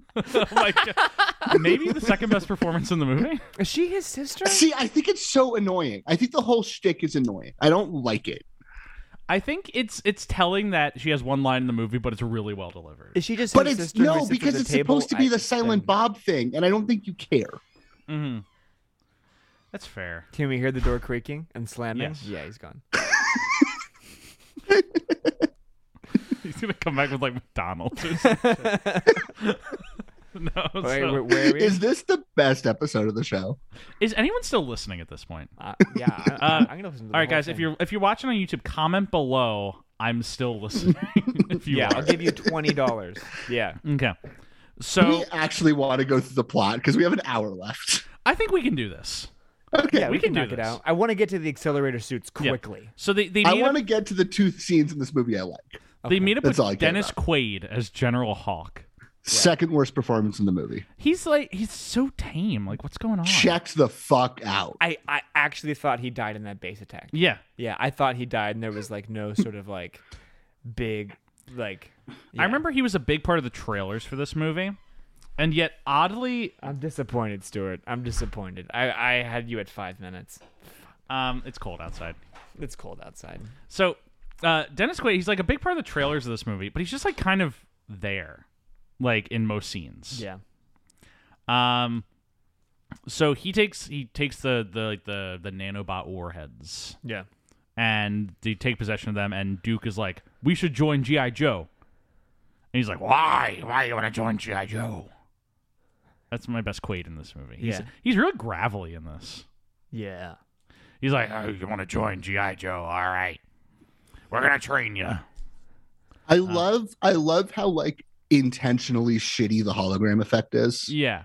when he when he talks to them on a hologram earlier that he's in 2D and whenever it cuts to a bad angle of that 2D you like see how like awkward Yeah. the he's- tech, tech is but that's like not an accident because they have to have like in real life rendered the shitty weird perspectives Yeah.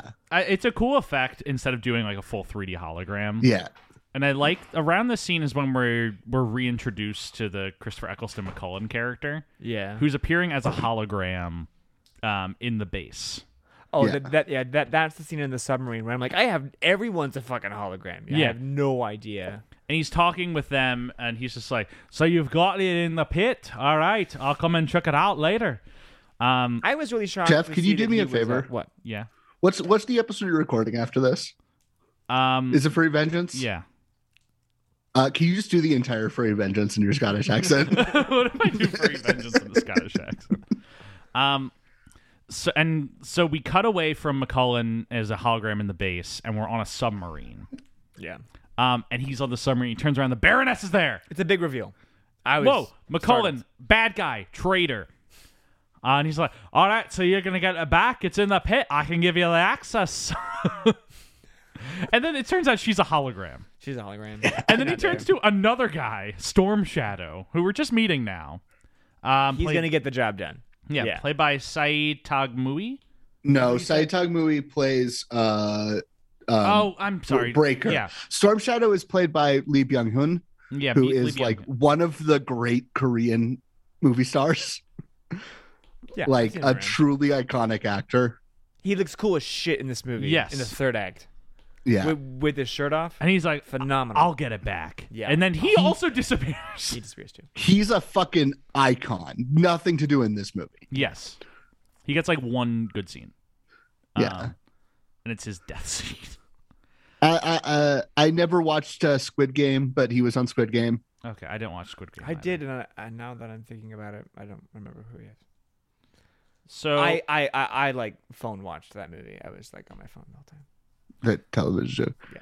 He, I think he has. He's like the overseer of the games or something. I don't think he has a very big role on it. He might be behind a mask that whole, that whole. Uh, I mean, that whole maybe, show. maybe. I don't it think. is. I would assume you would cast him in a small role to like be the big star. I don't know. Yeah. Um. yeah. So McCullen then goes to his underground base or his underwater base. It's like this big base under the Arctic. Um and we meet up with uh Emotep. Oh yeah, Um Arnold Vosloo uh from the Mummies playing Zartan. Zartan. is Zartan like must be a big character. Oh from- God, that is him, isn't it? Yeah. Oh wow. Yeah. Is Zartan like a shapeshifter in the comics? You probably don't know, Cole. 'cause you He's didn't one of the read main- I, I think he is a shapeshifter. No, he's he's he's a master of disguise. Yeah, he's- Uh, ma- He's like- master he's, of he's like a He- chameleon. He's he's a master of disguise, but I think he does have natural like skin tone shifting abilities. so, he, but he he doesn't do like masks. No, I think he does masks, but Oh. he also can like alter his skin tone. So he's like 50 50. Okay, so Vuz- sometimes he needs the mask. Sometimes he can just get away with Yeah. it. Okay. Vuzu's also one of the few guys who comes back for the That's sequel interesting. from this movie. Hell yeah! Yes. Why wouldn't? Yeah. Because the sequel is like such kind of a soft reboot Yeah. of this movie. The the actors who come back for the sequel are Channing Tatum for a brief bit, Vuzlu as Zartan, Jonathan Price as Yeah, the president of the uh-huh. United States. Well, that's that's the interesting thing about the sequel is that so many like failed franchise starters of this era have those like tacky sequel hooks. yeah. And this one, when they did the sequel that was like a soft reboot, they are actively picking up on the big sequel hook from the end of this movie. Yes. It's the Yeah. it's like Which the one is, is like the only interesting thing about the sequel is that they do that. And that Willis is in it. yes. You know who Willis? You know who Willis He plays, plays in the sequel? G.I. Joe. He plays GI Joe. Just he like plays the GI Joe. So um they um I like how the, the, training montage. Let's just get to Yeah, the there's training a training Yeah, montage. let's just get there. Let's just get there. We need that right now. I think. Boring. I do like how the the, the Just because it's the, The- Frasier scene. the too, plot and the it's plot close. description for this for this Boo. movie does this entire next action scene is just saying Storm Shadow and the Baroness retrieve the warheads. um, so there's um the big training montage. Um, I'm looking at my notes see if I wrote anything interesting about this scene. Uh, no, I did not. Sucks and it's boring. So there, it's a training montage. It's um Get it way- on. Get, Get it it on, on. Get get it it on. on. Bum, bum, It's bum, it's a cover of bum, Bang. Bang. bum, bum. The thing It's that's such a weird interesting cover. about the training montage is that like immediately after the training montage, we get the primary romance in this movie is between Ripcord and Scarlet, Yes. which is interesting for two reasons. Well, it's interesting for three reasons. The first reason is that it's an interracial romance, which is still, I think, rare even as late as 2009. Yeah. The second is it's not t- Channing, right? It's it's not the star of the movie. It's the this comedic sidekick. It's the it's the comedic side character spread. And the third one is 30 minutes into the movie after the training montage. She has been in most scenes of the movie at this point. All of a sudden Scarlet is like reframed to be this like weird super genius. Yeah. Yes. Right? It's it's not a plot point and then she's on a treadmill and someone says something about her being really smart and she fucking full pulls out a physics textbook and starts reading it on the treadmill Yeah. and from here on all her dialogue is like well that's not based in scientific behavior so blah blah blah blah blah like she only talks like that Well, it goes back to what 30 we- minutes into the what movie. I said in the context. This movie is written by multiple people who I do know. different scenes. So maybe Yes. there's like two of the writers who are like under the impression Scarlett's a super genius. The third guy is not getting that information. her thing is also that she doesn't believe in love because emotions aren't scientific and she only believes in things that are scientifically proven which is like not how emotions work because Anne, there is Ha- a Anne scientific Hathaway basis. storming into this movie. Just Love is quantifiable. Cole hates that fucking movie. it's not a good movie It's a great fucking movie. I've never done a harder turn on a movie. That might be the hardest turn I've ever done on a movie. it's a phenomenal movie. Yeah. Um, if we ever cover it on my show mark i'll i'll give you first dibs on it are you doing please, a, Are you doing a please. reconnaissance show? maybe no, no, you wouldn't do McCon. No, you would do, you would do Hathaway. I- you would do Hathaway. I'm not saying. No, he I wouldn't am do- just no. saying that there is someone we have talked about covering, maybe a few years in the future, who would necessitate uh, an You'd never, interstellar You'd episode. never do Chastain. Anyway, not important. But like, It's yeah. Chalamet. It's when we do the Shalapot. Oh, sh- I was gonna say sure. Damon. No, I can't see Cole doing that. I can't see Cole doing Damon. No. Just a bunch of guys talking about hackers on microphones. Yeah. What the fuck are we doing? I think Mark is starting to lose. No, Cole, it guys. might just be you and me by the end What are of we this. doing, man? Um, so Is he not Oh. It's so coming funny- back? Actually, it's so, it's so funny because like the three of us talk all the time, yeah, and we can just there is uh, an infinite amount of things we can talk about. But you give us talking one about G.I. specific Joe. weird movie, and I'm just like tripping over myself to say anything yeah. about it's it. because the movie turns your brain into a marble. yeah, There's Like, it's that's the- sensory it's- overload. There's something about it that it's just impossible to like think about. I forget how to talk about movies. I I really do. Yeah. I do. We had Mark, we had an incredible conversation about SWAT, a significantly worse movie than this. Jeff, we had you a don't great get to do self conversation about promo of Paradise your fucking City. show on Jeff's fucking show. I'm sorry. All right. We no, okay, Jeff, we save had it. a great Save it for the conversation end. about Paradise City, right? Like Yeah. is it the is it the foursome that's doing it? I don't know. I think it's just this movie. Can we There talk are- about the accelerator suits? We'll get to these Sure. sure. suits real quick. It's a dumb bit. It's a dumb So- bit. Are I, I have to imagine those are brand new for the movie. Yeah. Right? hundred percent. Yeah. Very much off of Transformers, very much off of I, my thing is that I don't know if it's off of Iron Man because it's so close. It's very Iron you know? Man. I think maybe they don't fly because Iron Man. You know what I'm saying? Yeah. There's Yeah. no reason those things shouldn't be flying. Instead they just run fast. They just run really fast. Which I actually I like I the like- effect of yeah. the running fast. Yeah. It's a good the um It, just never it's pays kinda, off. It never pays off, but it is sort of like that's new, you know? well yeah. they they they use those in the training montage. Um And when they put them on, that's when we're introduced to a, a small little like mongoose style ATV thing that rides up, and then Brendan Fraser gets off. Um, and he goes, Uh, and he goes, "Hey Joes." Boo. That's all he says, right? is, Hey Joes. Boo. And he's like, let's train. Let's try it. And he just watches as uh, Snake Eyes and Duke duel Yeah. for like two minutes. No, and then he's like, yeah, all right, cool. Joe's. And then he gets in back on his thing and drives out of the movie. Yeah. It's a very weird Like cameo. uh like basically every Brendan Fraser on screen appearance. It is deeply underwhelming, and you're left confused by why he was ever put in the movie. You loved him in Darkly Noon. That's the good one. There's a reason I wanted to be on that one and nothing else because that's the good one. Yeah. Um, but then he zips out of there. I yeah, yeah. Yeah. I think Cole, yeah. I I came on saying like, look, I think this movie is interesting if it leans into it's so held back by like Channing Tatum taking this movie very seriously and being asleep. You know what I'm saying? And like hate Yeah. hating being in it. But At least Brendan would He takes enjoy his being naps in very it. Ten seriously. years earlier, this, mo- this movie was made in 1999. It, Where If- like if the, I can the s- tone of and I, I I know Cole would think it would be the movie would be worse. If, if Well- he's in it, you know, if he's playing the sort of like if, if he's playing like Rick McConnell, you know, in sort of this movie. yeah, But what I, if I can drop kayfabe for a second, yeah. just do it. uh, w- I, I- I actually think Brendan Fraser would be uh, too earnest. Hmm. Mhm. I, I I think if this movie works, it needs to kick more into the like Meathead. almost inhumanly strange and nihilistic because yeah, this like thi- edge yeah. that this movie kind of does walk. at this Duke points. is like his weird thing is he's very engaged in the plot of this movie. Yeah. He wants to be there and I think Brendan would play a guy who like thinks he's too cool for it or like, you know, would have his own you sort are of- just you are just describing Dwayne. You realize that, right? I, I in general or in the next one? mean both. Yeah. Yeah. You're you're kind of asking for more of a Luke Hobbs energy. And you know what I never want? No. A Luke Hobbs energy. Remember when Hobbs was like kind of a fresh addition to those movies? He was such a fresh No, and- addition. and, and he's still fresh in the seventh one, I feel like.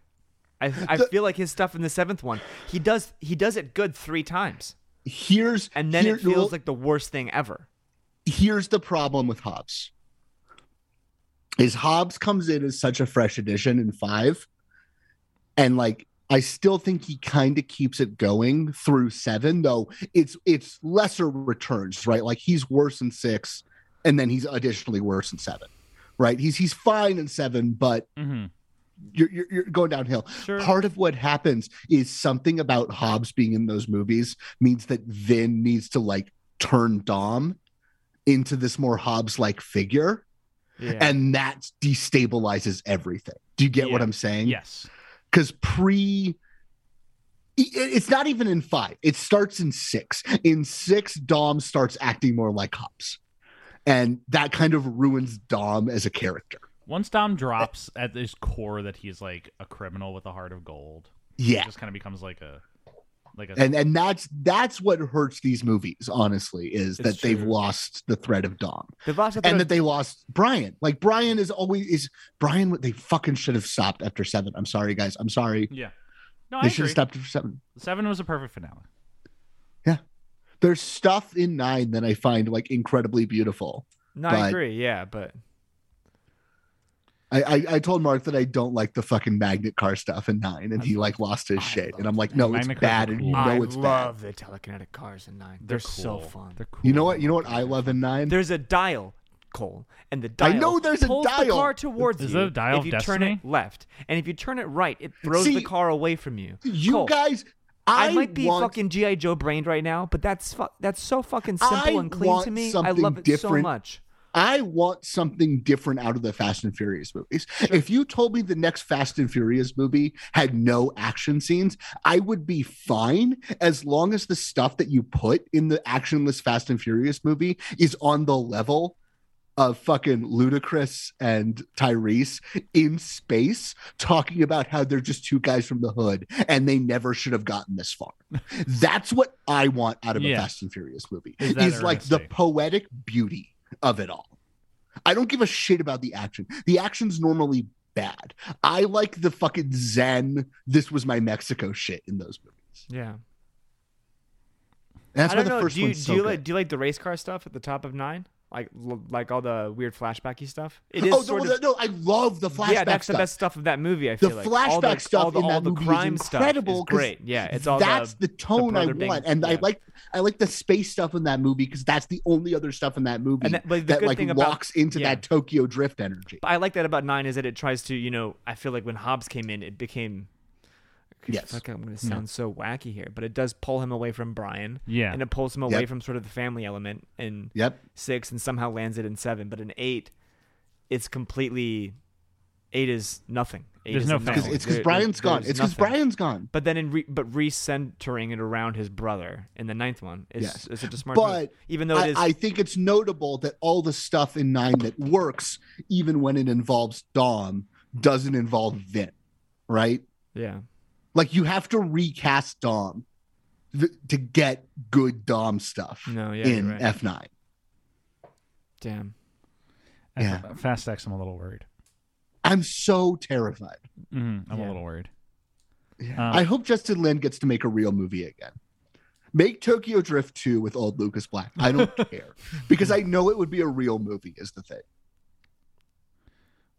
Remember when he was going to do the the like the toy race car movie, whatever it's called. That would have been fun. Hot Wheels I Hot wish Wheels. I wish he was doing Gran Turismo instead of Blomkamp, even though I think that movie looks really good. yeah Uh, I just think it would be better if Lynn was there. He should have made. All right, here's here's what I'm going to say, Mark. You're not going to like this, but look into your heart, and you'll know I'm right. Justin Lynn should have made Ford versus Ferrari. Y- no hell yeah no Yeah. no I'm there with you yeah hell yeah yeah you get but then- and that's yeah he loves I think he would really lean into like the older like the limitations of cars you know what I'm saying is he's he seems like the kind of guy who would care about that kind of shit So yeah Can I just propose something, Jeff? And I'm not the host of the show, Hit me so with it. we don't have to do this, but I just want to propose something. Yeah. At the s- pace we're going, we're not going to get through everything in this movie. I can I can get us through it. what if Okay. I time you what, what, what if I time you can you do it in, in a minute well, we're gonna have to sidebar to talk about JGL when we get to Well, because there, there, that's what I'm saying is there's stuff in this movie I want to talk about and that we are like hours away from getting to. I, I can get us through all the, the nonsense And, really and, quick. And how long? I do want to challenge you. all right, I want to put some stakes. give on me a this time. thing. Give me a time. So we can't cut in. We got to just let you finish the plot. Yeah, you want me to do the whole plot of this movie? Can you do it in 45 seconds? I do it in 45 seconds. Ready? And go. All right, so the Baroness and Storm Shadow come and they steal the the uh, the nanobots. Uh, General Hawk is injured. They then track them to Paris. The Joes go. They intercept them in a cool chase scene. The Eiffel Tower is destroyed. Um, it's tragic, That's do- 45 minutes, Mark. but they manage to Shit! sa- they manage to save the rest of Paris. And you have 29 seconds. Okay, and they save the rest of Paris. Duke is captured. He's taken to McCullen's base under the Arctic. They go to the Arctic. This is where Duke meets the doctor, played by Joseph Gordon Levy. He discovers that he is his old squad mate, Rex, who is a military doctor. Um, Rex got turned into this creature during a bombing strike that Duke called in. Um, the Joes all attack the base. The doctor manages to escape with um, McCullen, whose face gets melted into a mask named Destro for some reason. Um, Duke breaks Anna's conditioning and then turns the Baroness good. They escape, capture Rex, who is Cobra Commander now, and the movie ends with Zartan revealed to be the President of the United States. Did it. There we go. Great. I I saw this movie at a friend's house in like the first half of a double feature with Whip It in like January of 2010. I did not see this in theaters. Was it- w- Was it a sleepover? No. I That's a Uh, was good like sleepover double feature. six how god how old Come i was a 17 and i was not crashing at her house uh also it wasn't no no um anyway we could not get over the fucking fact that they just fucking ether the eiffel tower in this movie we thought it was the funniest shit in the world that paris just gets fucking destroyed in Is that this one of movie. your scenes or no? no i just think it's funny What are It- your scenes? No, it's do you really, want me to tell you that there are okay there are two scenes in this movie that are burned into my memory yes. right? I saw this movie once almost 14 years ago, and I truly think about these two scenes probably once every other week. They they captivate me. I think they are Bullshit. miles above everything in this movie. Yes, hit me with it. And watching them this time around, I was like just like waiting for these two things to happen, and they totally pay off. Uh, the first is the Snake Eyes origin story in which two children fucking beat the ever loving dog shit out of each other in a kitchen Yes. the most insane scene in this movie, right? Uh, Every so often, it will cut to flashbacks explaining Yeah. the relationship between uh, Snake Eyes and Storm Shadow. It's funny they're and the only ones who first get one that of them device. It's the most is like a- engaging action set piece of the movie as well. I'd yeah argue. it, it is like a 10 a 10 year old snake eyes like break is like an orphan like urchin breaks into a kitchen to try to steal some food 10 year old storm shadow finds him and there's like this incredibly brutal like martial Yeah. arts fight scene Yeah. with these two kids just throwing each other around a kitchen it's such a weird thing to happen in I the love middle the of design this of movie them too. I love that he's like sort of like a street urchin in black, the Snake Eyes Yeah. character, and the Storm Shadow guy's like fresh from fucking Taekwondo practice. You know what I'm saying? Or Yeah. No, The- yeah, the- uh, I mean, karate the practice, ethics he's of back. having this in your movie are kind of fucked, but it's also just a, a crazy thing to put in the Yeah. movie. And I kind of, again, it's that more sadistic, nihilistic energy that I want this movie to have. Yeah. throughout. Uh, it's it's probably the best scene in the movie. if you think I wasn't thinking about that every week of my life, Mark, you're crazy. you know me. I, I that whole the whole Storm Shadow Snake Eyes business is fun. How Snake Yeah. Eyes like it swore a vow of silence because Storm Shadow killed their master back in the day, and now they work It's for so competing melodramatic. organizations. Yeah. You want it to actually pay off in the movie proper. And it, it it only does in a fight at the end that like there's no real It isn't very catharsis out good. of. Isn't very good. Um, but yeah, the, pa- uh, the Eiffel Tower does just get decked. fucking Etherd in this movie. It's insane. They destroy the Um, Eiffel Tower and like a little bit else of Paris, but that's it. Just the Eiffel Tower. J- uh, Cole, what's the other scene? Okay. Just bear with me here. Okay. Yes. At the end of the movie, they launch the missiles, right? Like Yes. the first, they use the Cobra uses the first missile to destroy the Apple Tower as like a show of Yeah. force, but then they keep the other missiles like locked in their base to like fire them off at Yeah. cities. Is And when the Ripcord in Joes the attack, jet yet? Yeah. we're- what? Is Ri- is Ripcord in the jet yet? No, this is what I'm saying. Okay. Ripcord gets in the jet to go shoot down these missiles, and he has a moment with Scarlet that I, th- I, I I'm obsessed with because you think it's gonna be their like big declaration of love, right? Yeah. and it is, but all that it is is that she like stops him. She leans over and like kisses him gently. She says, "Good luck." He says, "Make sure you save Duke," and then he's just gone. I swear to God, I think it's the better version of the "I love you, I know" stuff from Empire Strikes Back. oh, Uh, there is, there is. I find because no, no, no. For once in this, for once in this movie, movie, this movie kind of gets to a truth of these people being like action heroes, superheroes, which is that they're it's they're not going to say anything poignant in that moment, Yeah. right? They don't have time to say anything poignant. They need to stay focused on the mission. And the fact that the movie has the balls to have this be the big romantic payoff, I find beautiful. And I think both actors sell it so and, he, and that he's well. focused It- on it's saving his truly boy. Genius. You could neg- What? never have thought about that scene or remember it, or you could think the opposite, and Cole will still sell you on it. It's true. No, no, no, no. That's what I'm saying. I think about this scene all the time. I think it's a No, brilliant I know you do. I piece know of you filmmaking. Yeah, I love it. I, it- it's it, it, it's just that it comes out of nowhere because every other scene between the two of them, they're like no chemistry whatsoever, and it, this scene fucking whips. What what did you write down? Just do it. In He my, wrote no- down in my his notes, I forgot I wrote this in my notes. I just wrote, "Ha ha, Paris is destroyed." Ha, ha. um, I, I watched this movie like a week ago, so I watched this movie yesterday. I, I, can I say this, guys? Yeah. I, I watched that Scarlet Ripcord scene like right before I hopped on mic, and I was like, "Oh, it's so fucking good! It's so fucking good!" Like I just pulled it up on YouTube and I watched it again. Uh, It rules. oh my god. Uh, No, I think he. I think he's a competent studio guy. Yeah, Summers. Summers. No, Yeah, it's Yeah. interesting. he, made kind of he made essentially one Yeah. masterpiece. he. Yeah, he does this.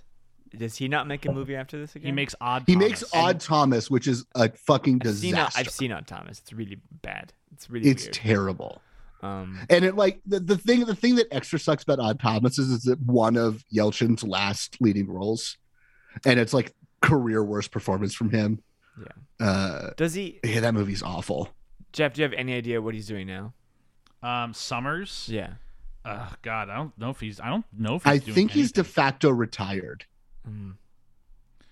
I think the only thing that gets Summers back at this point is if post Oscar win, Yeah. I was trying to- Universal comes out tomorrow and says, Yeah. hey, Mummy Four, Brendan Fraser, Rachel. Oh Weisz." God! Do not put that evil out in the world. I was do trying to- not say like a sequel mummy. I movie. was trying to find like what some like I am. Not, Shit. I am like sixty percent sure that that's gonna get announced, some things he was attached to. and I think that's that. That's the Summers. If Summers Yeah. wants to come back, that's the comeback. his golden period he was going to do a Tarzan. He was shopping around, which seems like obvious after his sort of run. He was attached That would be- at, uh, he was attached to Night at the Museum originally. Um that that makes sense, he was right? gonna That's do that's a- good. He was going to do a Flash Gordon. Kind of interesting he didn't do a space thing, you know. Here's I, I the could thing see him about doing like Stephen a very Summers. big sort of like King Arthur movie. Yeah. You know what I'm saying? If he did like a King He, Arthur, here's like the a- thing about Steven Summers, is even at his best, he's bad Joe Johnson, Yeah. I mean, yeah. and I think like if Joe Johnson is struggling to get work, yeah. S- Steven Summers is going to be extra struggling to get work. Yeah, reminds he reminds me a little bit too of the uh, of the Waterworld guy, the guy who did like pr- uh, the you know uh, Kevin Costner's guy who did like Prince of Thieves Yeah. and stuff like that. These guys who just do like a round of like six years of like big blockbusters and then Yeah. Yeah. The uh, uh, uh, uh, uh, Brendan Fraser as old Rick O'Connell in a Lego sequel mummy movie that sucks would be the funniest payoff to this fake comeback he's having. no, but you know it's not going to be that. It's going to be a Peacock streaming show or something like that. Yeah, It- it- exactly. it- it- it- that's what it would be. It wouldn't be a big movie. I, I'll bet money that they're gonna do. it's Mm. it's. I said this to you, Jeff, but I'm going to say this on Mike. the The funniest thing in the world is that the first piece of career news to come after Brendan Fraser's fraudulent Oscar win is that he gets cut out of the most anticipated movie of the year. yeah. Uh, Like that's the level of this comeback, actually. Who do you have on that episode? You have to tell them they can't do it anymore. Oh god, Me. you were, yeah, that sucks. I booked that episode, and it was the second that news came out, I was He's like, cut "We're out of not doing that. movie. if he's not movie's fucking in still it. getting released, and you're not doing an episode, but we're doing a Batgirl episode. we are doing a Batgirl episode. Cut that. You- cut you- that, Stewart. you Cut can- that, You can cut that out. Yeah. Stewart. Edit point. An hour and fifty-eight minutes in. Um. Okay. Gang, Uh, did you address this? Did you address this on Mike? Gang, Stewart like walked away thirty minutes ago. But the funny That's thing is, why- is like, is like Stewart's energy is like he could have come back and been sitting there, and they wouldn't have known. Yeah. Yeah. Thank you for bringing that back up. It's just good to have for context too. No, he yeah. he's still Are present. we gonna do a Don John or Don Cast John Cast now? Yeah, so someone. Well, someone needs to do the incredibly difficult job of turning off the recorder at the end. Like we're fucked if he doesn't come back. so So happy he's not here right now for that shit. So uh, the the big I, I want to talk about the the doctor performance JGL because we've we've like Fucking- kind of been h- hinting around it. but We've never actually talked about it yet. When when, when you see This is a big. that. He's- he's, he's reaching for the button. Oh shit! Don't break your finger, Stuart. He's turning it off. Shit. So it, this performance makes so much more sense when you see that Joseph Gordon-Levitt was like, "I get to wear all that makeup. I'm in." yeah, Right? he was really excited that he gets to. The voice is the weirdest thing I've Yes. ever heard in the mo- world. Life. I talk like this. Is that it? No, you can like totally hear his voice underneath it, which I love. I I like that about it. Yeah. At least it doesn't sound like it's. Uh, It's just weird that it's not a Cobra Commander impression or a Doctor Mindbender impression.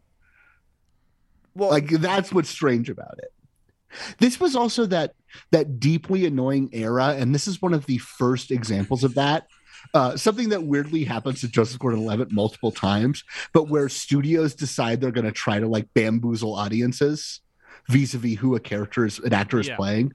Do you know what I'm saying? give me other. because- uh, yeah, you just say if uh, some others. John Harrison. Um, uh, yeah, yeah, Benedict the Cumberbatch contract. is Trek, Khan. Yeah, um, Joseph Gordon-Levitt as Robin, Marion Cotillard as Talia al Ghul, right? Like this brief window where you like everyone lies to the press, even though everyone's already figured it out yeah. so they can have like a third act reveal that never ever lands.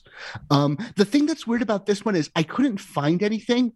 I distinctly remember that when Joseph Gordon-Levitt was announced to be in this movie in like 2008, because I was a huge Joseph Gordon-Levitt head when this movie Yeah, came out. yeah. Right, he was my guy.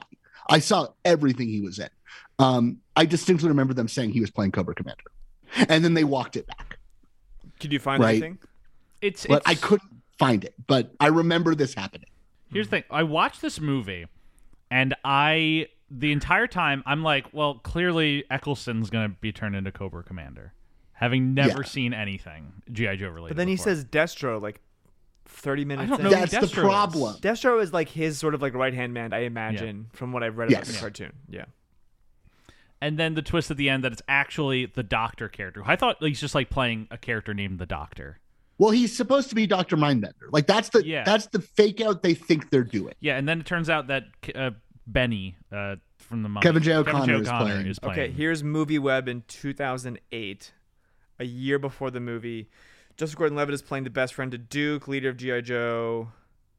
Blah, blah, blah. No, this is the first thing I'm seeing about him a year out. Maybe and I they don't just saw even fan know. speculation. Like I said, I'm just remembering what the tenor on this movie was coming out. That it felt like everyone knew he was playing Cobra Commander. Cobra, magnificent creature, nature's grim reaper and symbol of lethal purpose, unseen until it strikes. Its venom can kill a full-grown elephant with a single bite. Very nice. So venom can kill a full-grown elephant with a single bite. Oh my He god! sounds You know what kinda like- it almost he is. sounds kind of like Michael Wincott. no, you know what Oh, it almost no, a little is. bit. No, guys, he's doing a pinhead. he's almost doing a pinhead voice. Like I think that's what it actually is. Incredible, isn't it? He'd be a good It's like pinhead. clearly be good Joseph pinhead. Gordon-Levitt underneath this. Yes. regular Joe here. Regular Don John here. Actually, truly though, as weird as that is, the weirder voice is the voice he does as Rex in the flashback scenes. What's his because he Rex can't voice? seem to say any sentence normally. right? He almost sounds like an early AI model that doesn't know how inflection works. An insane actor, right? Yeah. Okay, I alluded to this earlier, but you know what the other weird thing about this movie's release date is? What? This movie comes out August 7th, 2009, which is the same day 500 Days of Summer comes out. Oh shit! Yeah. It's a it's the the weekend of JGL. which I, I I wonder if that's a like opening after Yang on the same day as the Batman, so you can have the the character actor Do press like- both? d- d- do press for both. You can basically Yeah. suck up some of the press from the other one, but it's so weird that like one of these movies ended up being like the most iconic Joseph Gordon-Levitt movie, and the other one is completely forgotten, and the one that's forgotten is the big blockbuster. Because it's not just that people forget that he's in this. This movie is no cultural tale, right? Yeah, no, no one remembers this Yeah. movie. Yeah. Except for us, who've been talking about it for two. Except for Oh, us, Stewart's because never- as as Stewart's I have never said, gonna I forget think of this this shit. one incidental dialogue exchange all the time. Y- Yeah, you you have the two scenes you remember. I'm always gonna Yeah. remember. Uh, Cobras, fantastic, aren't they? Um, yeah. In in in retrospect, this is a much more in line with who Joseph Gordon-Levitt is as an actor performance than the 500 Days performance. I think we were all just bamboozled after 500 Days came out to thinking that like this guy might be the next leading man, but he's too fucking insane. yeah, he likes crazy things. Eh, but not even necessarily in an interesting way. He, I mean, Reese, Uh, he's weird. I love him. He's I, I deeply love weird. him. I love him. I, I, think I he's great. love him. He's given one I of my think he's favorite performances fantastic. of all I time. think he's He's fantastic. responsible for my all-time favorite piece of celebrity gossip. I think he's um, fantastic. recently, I mean, what's the last? Is it is it Trial Chicago Seven? Is that the last real thing he did? No, he was in uh, a. Pinocchio. I'm Who's not it- counting Pinocchio. yeah, he you voices have, no, Jiminy you, Cricket. You have to count Pinocchio. You do have to count He's been in Pinocchio. something this year. Yeah, he was in Pinocchio. Flor- Flora and Son. No, it's not it. He's in the next Beverly Hills Cop. Mark, Maybe you're that's it. forgetting the big one. What? He's the He's dong. in Knives Out. Yep. He's the dong. That's what in you're Glass thinking of. Onion. Bong. So the thing, the thing that's interesting about him is, so starting now, because like I said, the few years before this movie, when Poker he Face. basically was in comes that back episode to of Poker acting Face TV. after going to school, because he's a child actor, right? Yeah. But the few years before this movie, he puts up this run where he's getting talked about as like the next great actor, right? Yeah. Uh, like Mysterious Skin, Brick, Havoc, The Lookout, Stop Loss, right? Those movies are, you know, not big hits, but they're getting him serious critical attention. And then he does this, and everyone's like, what the fuck? and then he does 500 Days of Summer, and now he's fucking off to the races, right? And it's this run of slowly like lowered returns from him after 500 Days of Summer, I've where seen he's in Hesher. Inception, he's in 50 50. Oh, sure, but even What? he- even his post, He's in Hesher. uh, and Ele- people El- are like- Electra Lux, but my guess is he shot Electra Lux before 500. He shot Hertz. Electrolux early, and he is a cameo in Electrolux. Yeah. um, because he's friends with that director. But like, Premium he's Rush. in Lincoln, he's in Premium Rush, he's in Dark Knight Rises. He and- does Don John. It's never landing, and then he does Don John. and that kind of craters his career. And he does a couple more movies post Don John, and then he fully goes on like semi retirement. Yeah, and 'cause the thing that the Don the sucks- post Don John run is Sin City, The Yep. Walk, the night Yep. before Snowden, Yep. and then the Yes. next time he's the lead in a movie is 2019 in 7500. which actually comes out in 2020. Does he- So, with the exception of his cameos in The Last Jedi Yeah. and Knives Out, there's a four year gap when he's not in movies. And then he has come back and he's been working a lot. He was in a fucking Best Picture nominee. But, like, Is hit that's the record thing about Joseph Gordon Levitt. 2013? What? Is hit record 2013? When does he launch Hit Record? Yeah, is it the same year Uh, as Don buddy, John? 2005. 2005. Yes. That's the other thing about Joseph Gordon-Levitt is he launches the company that could have been YouTube.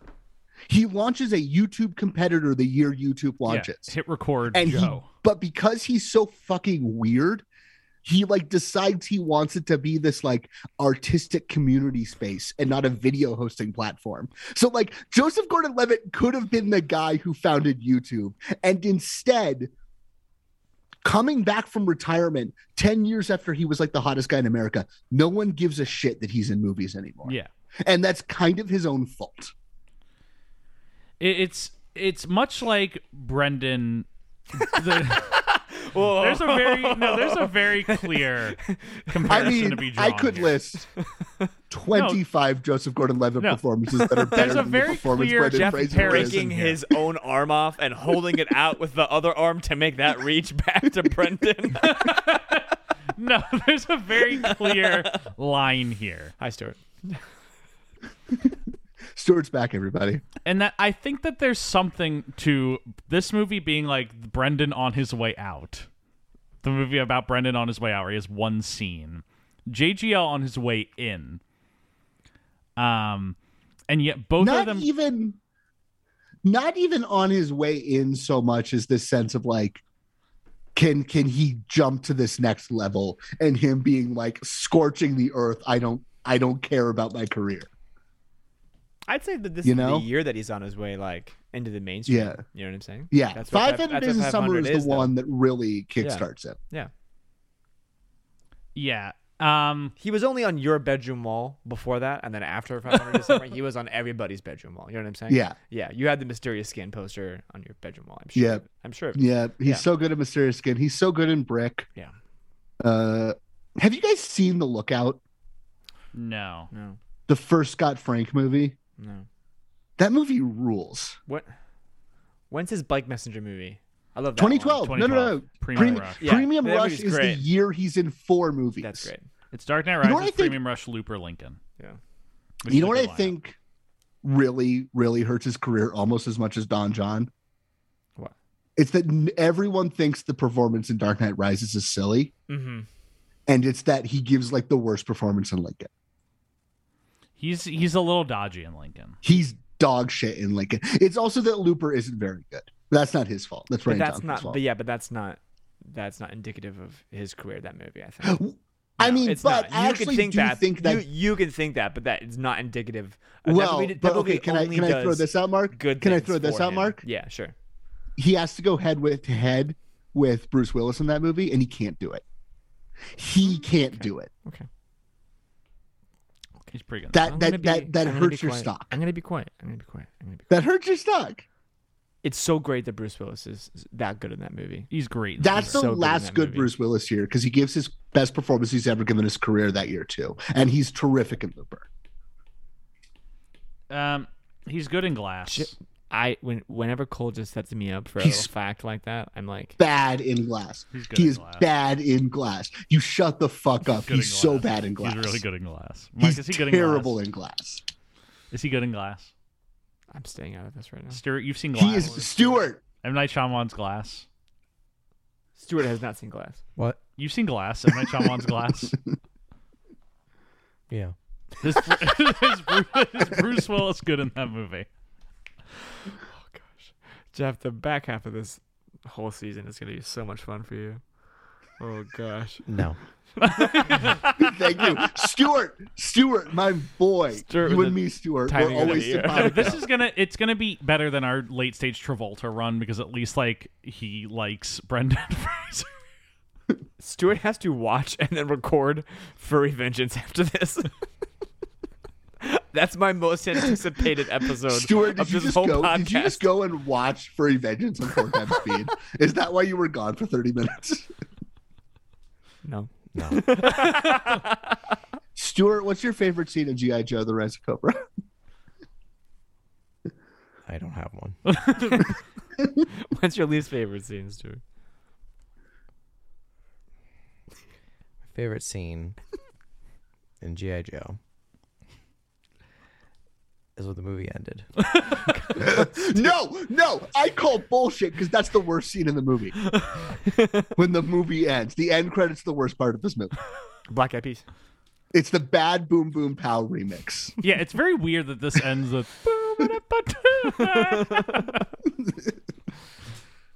Yeah, this isn't a boom boom pow movie. This is a beep beep bop boop movie. Thank you very much. Uh, Yeah. Can I actually say what my least favorite part of this movie is? What? It's like five minutes before the end. Joseph Gordon Levitt has just become Cobra Commander. Yes, and then- his voice has gotten deeper for some like- reason and not higher. it's like borderline Uh, Dude, and then- incomprehensible. Dude, that prison they put them in, Yeah. where it's just like the cylinder with the lasers, Yeah. and then they put the hard, like wall shield over Mm-hmm. it. That's that's some terrifying shit. yeah, When that's you some really fucking stop- X Men shit. When you really stop and think about it, though, Okay, but Mm-hmm. Magneto had it better than that. It's not. he's he's turned he's turned McCullen into Destro. He has become Commander. Call me Commander. Right? Cobra. This movie is called G.I. Joe The Rise of Cobra. Cobra has risen, right? Yeah. You're expecting that the sequel hook is going to be that Cobra Commander is out there. And then he's on a fucking submarine, and Channing Tatum like pulls up in a submarine next to him and is like, Cobra Commander, you're under arrest. and and Cobra Commander goes, You and whose army? And Channing Tatum just goes, My army. And then a bunch of boats pull up next to him. Stuart, can you do me a favor? Hmm. Can you do an audio drop of like the world's saddest deflating balloon after I said whose army? Because it fucking Stuart's sucks. gonna do that It's- at the top of the episode, Cole. He's gonna go, guys, heads up. I did write in my notes intro Yeah. Com- Cobra Commander immediately arrested. Here we go. yeah yeah stuart you do you probably should warn people that this episode's going to be too good for them to listen to in a single sitting It's i gotta smile i it gotta is- smile It is so funny how like the it literally just cuts from him being like no to like them in this No! Oh. prison to them in this fucking Magneto ass. but i'm just you know three years later when a little movie called the avengers yeah. does the same thing like you and what army joke. The payoff to that is like the best gag in the movie because it's fucking I don't need an army, I have a Hulk or whatever, Yeah. right? Like that's functionally the joke. Having just say like who and what army, this army, and a like, bunch of dudes that- you've never what seen the before. fuck? Yeah, like if that's the case, why haven't they been here this whole movie? Like it, ugh, Um, it's the most first draft part of this very it- first draft. I'm glad you movie. brought up the Avengers because I do want to say Alan Silvestri does the score to this movie, and it's literally Hmm. couldn't tell me that. It's literally just the score he uses in Captain America: The First Avenger and the Avengers. It's the exact same score. Really? If you listen, like there's even like the same riffs. He clearly just like wrote this and then like He zimmered it. In- He like- zimmered zimmered it. and then he just like m- he's like, well, no one saw GI Joe. I'll just use this again for Captain America, but I'll change up a few parts. down to like when they open like the nanobot canister, it's the exact same music cue that happens when they open up the Tesseract in the Avengers. It's like the doo doo doo. Is there a 4K of this? Is there a 4K of this? I know There there's is a not. 4K of this. of this. Yes, You I have do it? not own it. I thought about buying it, but I was like, no, I'll just I'm just gonna rent GI Joe. I don't need to Movie buy I the don't own 4K. It's a movie I don't. Um, but then we got to talk about the real twist at the end of this movie. Um, when Jonathan Price plays the president in like four scenes, completely disconnected from the rest of the plot, is the is the weird stuff about the president. I love it when someone plays a president in the movie and the character is just the president. Yes, he does not have a name, as near as I can tell. Yeah, just the That'd be pres- a fun uh that'd be a fun like program like like film series to do is movies that just have a generic unnamed president. yeah. Uh cuz off the top of my head, I'm saying you could do this, you could do Iron Man 3, Yeah, that's you yeah. could do The Contender and you could do Mr. Smith goes to Washington. I'd like to contribute something. Yes, hit me with it. Did you guys already talk about the amount of times Arnold Vosloo whistles? No. no, but I it's a nice payoff. But except that he does it like 90 times in the movie. Yeah. And so when he does People it, are that- stupid. are they that stupid? Yeah. yes, they are. Because like the whole like Stuart, they're twist so of the president. stupid. I was like, that seems a little like, are, are people gonna get that? Stuart, Stuart, I was you were literally assuming that someone in the process of watching the film G.I. Joe, The Rise of Cobra, has like two functioning brain cells. I don't know. It just bothered me how Yeah, no, much they were, fair. like leaning into it. Well- and they also show the scene where he gets his face changed. Granted, they don't show Who he's turning into? uh, who he's turning into, but it, like, my, like yeah. you can like it. I feel like it's like I this movie came out when I was a little kid, and I probably didn't like understand what was happening. You know, what part is weird to me. What? about is when you know the president he starts the whistling and then like he holds up like a wily coyote style picket sign and it just says "I'm Zartan." and I'm like, I thought that's a little weird that the president just has that in his office. I I really love the scene where it's just a close up on Jonathan Price's face, and he just goes, "So that's what this is about," and then it Well, like, and hard you- cuts back to the battle, Oh, Well, and you It's so hear good. Jonathan Price's voice. Yeah, He says, "Hello, Mr. President," Yeah. and it's like it's the the weird thing is that the president the Shep, president that was really funny. when he just- the, the president never has a storyline with multiple with he never has a scene with any other character until this reveal. Well, and there's no. Is there a scene in G.I. Joe Retaliation where they explain all the dead bodies in the bunker? or where all Bold those, of you to remem- assume I remember. or where all those people went? He's just- because he went down to the bunker with a lot of his Yeah. staffers, I'm assuming. In which the one Cobra Road he just secret he just pushed him under the time table. out, secret service. time out, time out. Breaking news. Breaking news. Breaking news. Hit me with it. Rick Roman Wah, director of Greenland, Angel Is Fallen, and mentioned on this episode, Snitch, has just announced that he is going to be doing a sequel to Cliffhanger with Stallone. oh wow,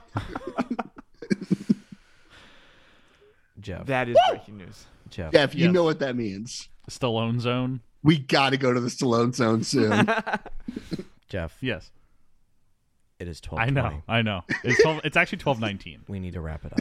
We got eleven minutes. We need to wrap it up. Um. So okay, the movie that we've talked about the movie, right? I think we've covered the plot. Hmm. I can think of a couple actors we didn't get to, but I mean, can I guess just we put a don't capper have on to my talk just screw about around it. Yeah. thing? Hit, hit me with it. It's that for all that this performance is weird, none of the weirdness ends up really feeling like it matters. It's just him goofing off almost in a void. yes. and he's having fun, but I don't know that it necessarily adds to anything, which is why I think I'm more inclined to give Wayans as like doing the job performance the the best in show. Mm-hmm. But he's like he's in a big summer blockbuster action movie, and for him, I can see him like seizing the moment and fucking showing up, putting in work. doing I his just job. like the Wayans brothers, and I want better for all of them. Always is my big no. thing. It's cool. He got to be an action star.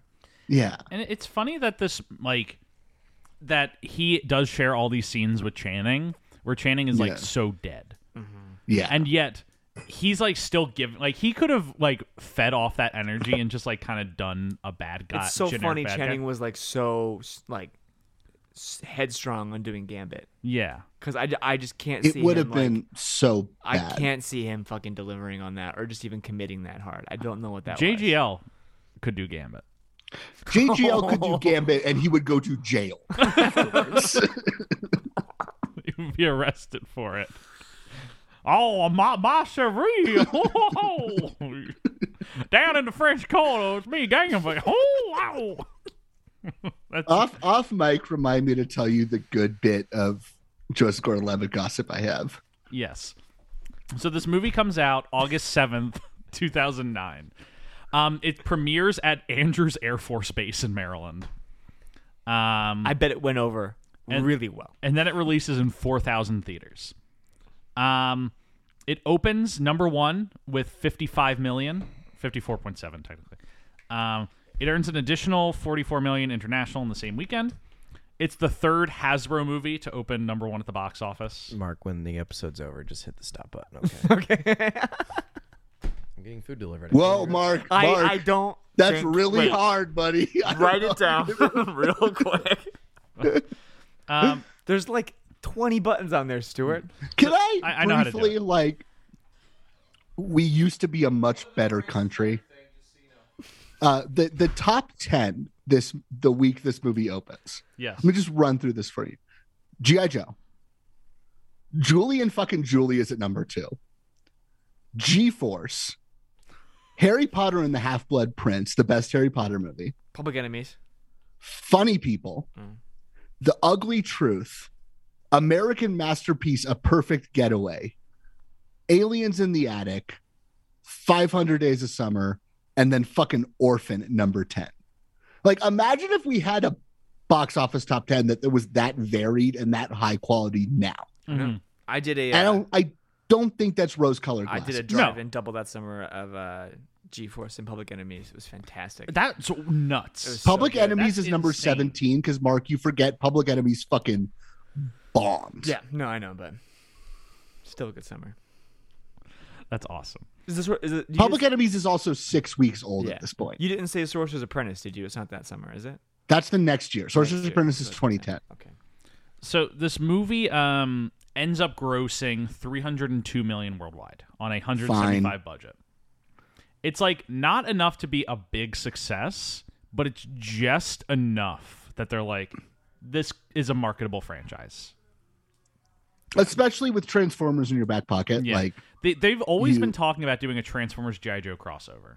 yeah, it would be good. It would probably be nuts. I would love it. Did I They're- ever they're tell co- you They're actually coming to arrest me right now. I was like, I couldn't tell where the fucking sirens are coming from. Um, did I ever tell you my my all-time best crossover idea, what, Jeff? I've told this to Mark and he knows it's good. what is it? You know how they wanted to do 21 Jump Street Men in Black? Yeah. Oh yeah. You know what, Mark, you know what I'm about to know say? you're not I think you saying might it. have told me this before, but hit me with it. the, what the this is the crossover they should do with Men in Black is that an alien escapes in Miami.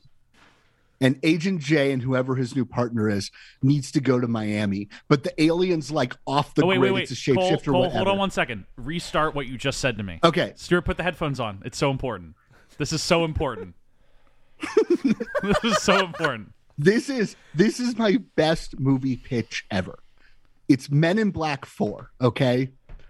An alien has escaped like a prison in Miami and is in the streets of Miami, but it's a shapeshifter and he's like gone underground. He has a cover identity. Agent J goes to Miami to track him down, but he can't find this alien. So he needs to go to two people, goes outside the MIB, interagency agreement to find the two people who can always get someone in Miami, and that's Detective Riggs and Murtaugh, Burnett and Murtaugh.